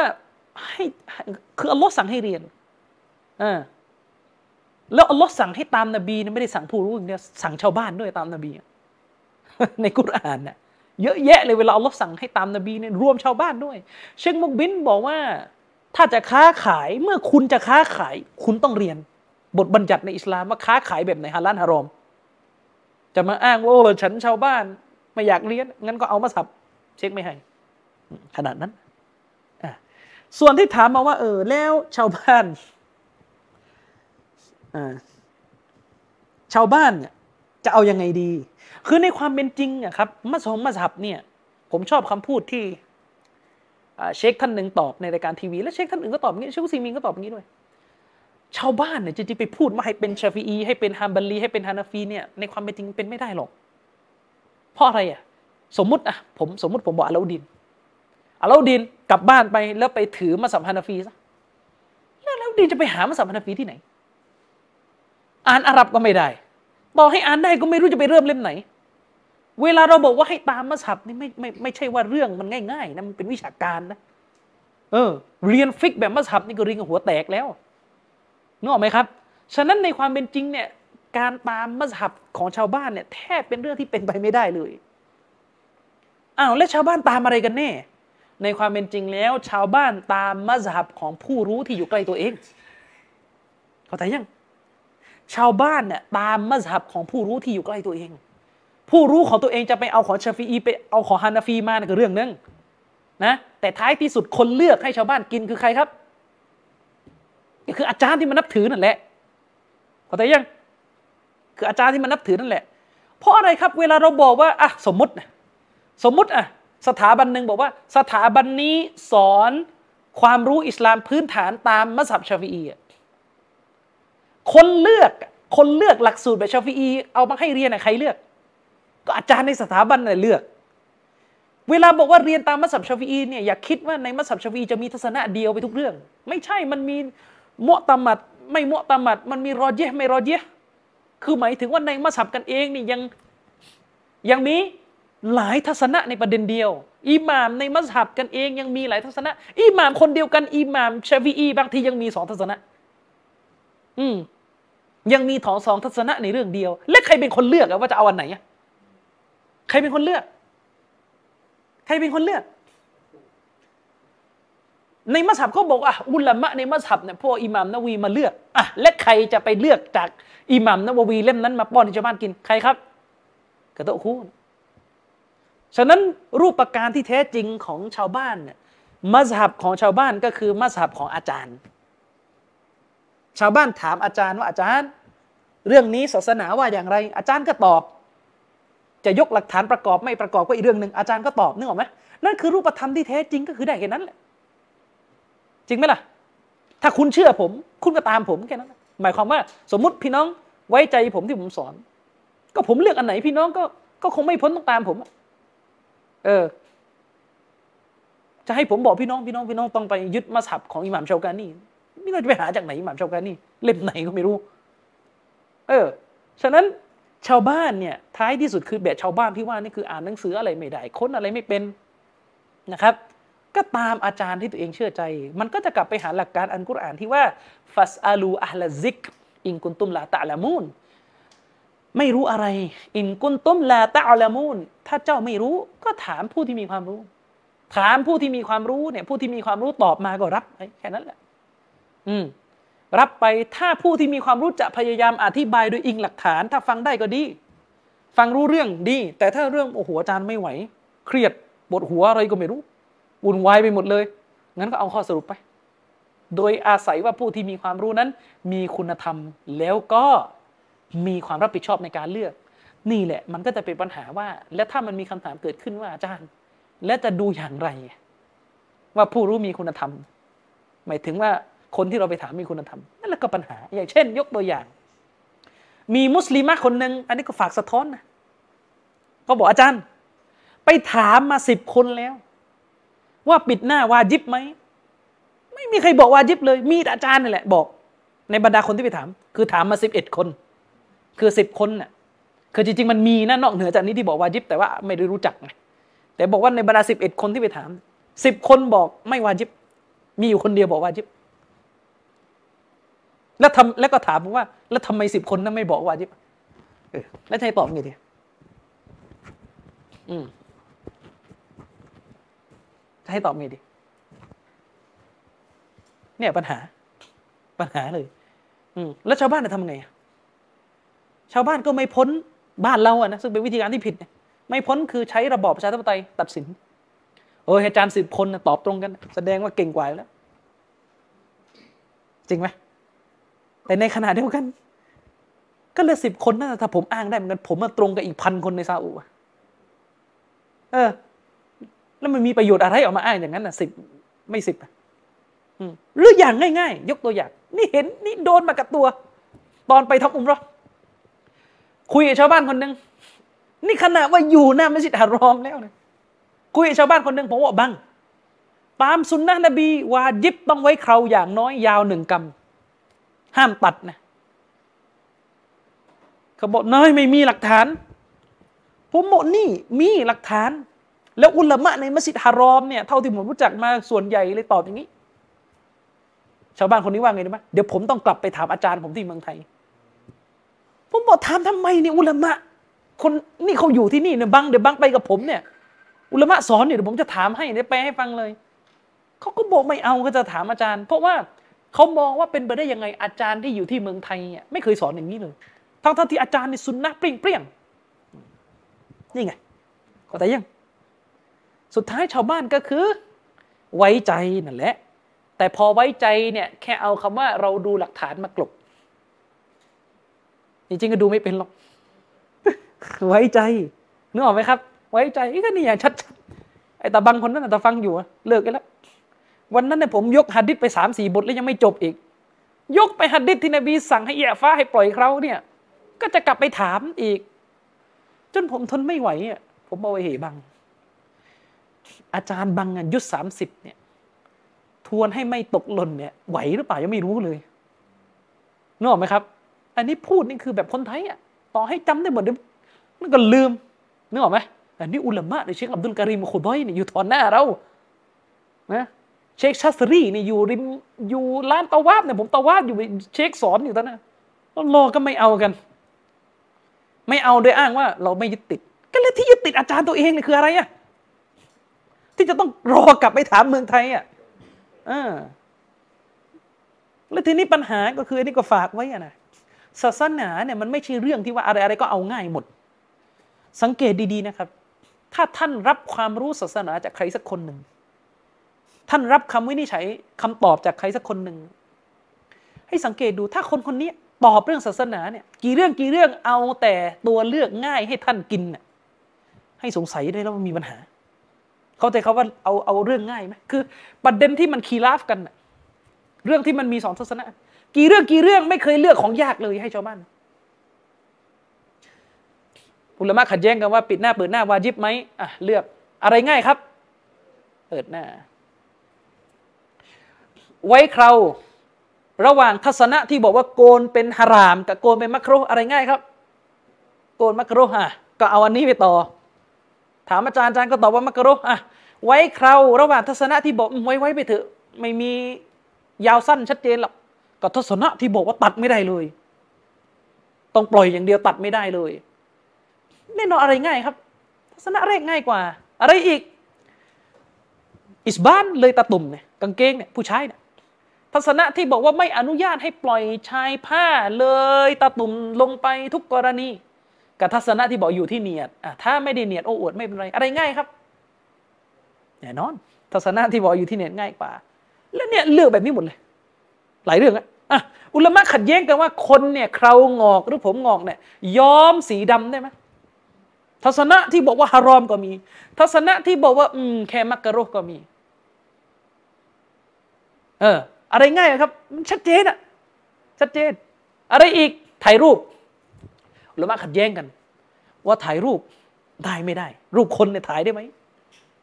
นะถ่ายวิดีโอถ่ายรูปเนี่ยขัดแย้งกันหมดอืมเลือกของของอะไรได้หมดเลยอะไรอีกทิ้งละหมาดกาเฟรหรือไม่กาเฟรเลือกไม่กาเฟรอะไรอีกเรามาขัดแย้งกันว่ากลางวันของเดือนรอมฎอนขายอาหารให้แก่คนมุชริกได้ไหมระหว่างได้กับไม่ได้เลือกอะไรครับใครได้อะไรอีกฮะอะไรอีกเอามาให้หมดช่วยนึกหน่อยอันนั้นอันนั้นชัดไปของคณะเก่าบ่อยเข้าไปอืมอะไรอีกอืมอืมอะไรอีกละหมาดย่อรวมนะอิยัดเคยบอกผมใช่ไหมยัดจากอะไรมีนบุรีอ่ะจากมีนบุรีมารามห้าสามใช่ไหมย่อเลยอ่าอ่าอามีอย่างเงี้ย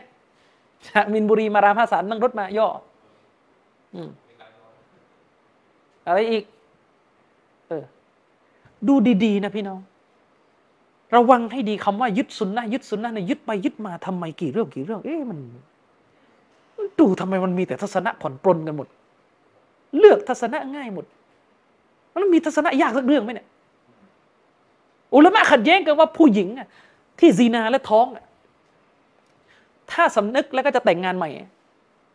นะจะแต่งงานหลังจากท้องอ่ะต้องคลอดออกมาก่อนหรือหรือแต่งได้เลยไม่ต้องรอคลอดของง่ายคืออะไรครับแต่งเลยก็ยึดอันแต่งเลยได้อีกนะคิดดูอืมอะไรอีกอะไรอีกอ่ะอุลามะขัดแย้งกันว่าละหมาดตะฮิยะตุลมัสยิดวาญิบไหมโดยเฉพาะอย่างยิ่งเลยตอนเข้าไปในละหมาดวันศุกร์เนี่ยอุลามะขัดแย้งในเชคบันนีมีทัศนะวาญิบเลยไม่ได้เพราะนบีสั่งกับทัศนะทั่วไปก็คือไม่วาญิบก็ยึดอ่ะไม่วาญิบวิเตรตอุลามะขัดแย้งกัน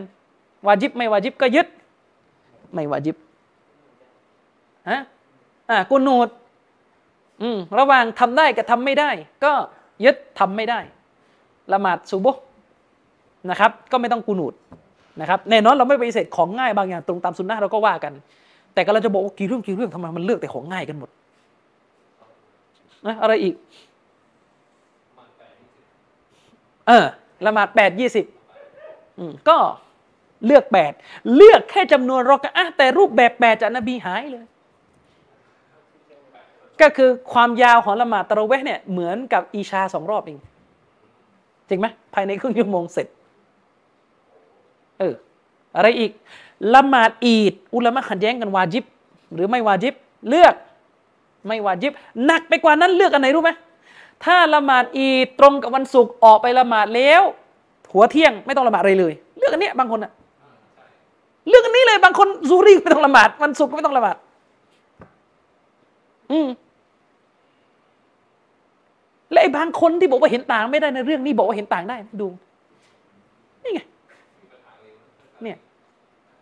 อืมอะไรอีกอะเอออะไรอีกอะนี่นี่ดีแค่ไหนแล้วเรื่องอาหารการกินไม่ยึดมัซฮับมาลิกีเนี่ยอื้อหือกินกว้างเลยทีเนี้ยอืมอะไรอีกเออจนสงสัยว่าเดี๋ยวเฮ้ที่บอกว่ายึดตามหะดีษเนี่ยยึดจริงหรือยึดยึดหลักฐานที่ห้าของคุณเนี่ยคือความง่ายฮะอืมวิธีพิสูจน์ก็คืออะไรรู้ไหมเวลาเถียงกันน่ะถ้ายืนยันคือสิ่งที่สังเกตหรือใครก็ตามแต่ที่สอนศาสนาแล้วจะเอาของง่ายเป็นฐานเนี่ย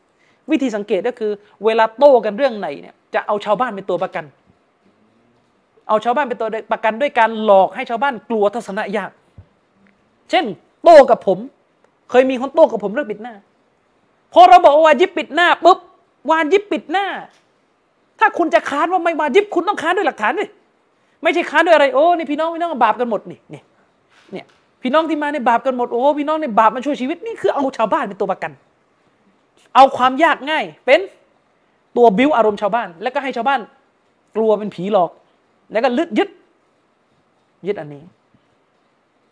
นะครับอ่ะก็ระวังให้ดีนะระวังให้ดีอ่ะคงไม่มีอะไรแล้วมั้งมีอะไรอีกไหมครับอ่ะอ๋อสุดท้ายละถ้าเราไม่มีความรู้ภาษาอาหรับไม่มีภาษาอาหรับไม่มีความรู้เลยและต้องเรียนรู้ภาษาอาหรับเพื่อให้อ่านข้อมูลวิชาการได้อาจารย์คิดว่าต้องใช้เวลาเท่าไหร่ครับเอ่อคืออย่างน้อยเนี่ยเตรียมใจไว้สักปีนึงเป็นเบสิกเลยเตรียมใจไว้หนึ่งปีเลยในการจะเรียนภาษาอาหรับเพื่อให้ได้พื้นฐานมาแต่จริงๆอ่ะถ้าขยันเนี่ยมันเร็วกว่านั้นก็ได้แต่ว่าโดยประสบการณ์ที่เห็นเห็นนี่ประมาณปีหนึ่งนะครับถ้ามีครูสอนที่ดีมีตัวเล่มภาษาอาหรับที่เรียงเนื้อหาดีเนี่ยก็สักพักก็ได้นะครับอ่ะก็ถ้าไม่มีอะไรแล้วก็ฝากเนื้อหาในครั้งนี้ไว้เพียงเท่านี้นะครับวะบิลลาฮิตตอฟิกวัลฮิดายะฮ์อัสสลามุอะลัยกุมวะเราะห์มะตุลลอฮิวะบะเราะกาตุฮ์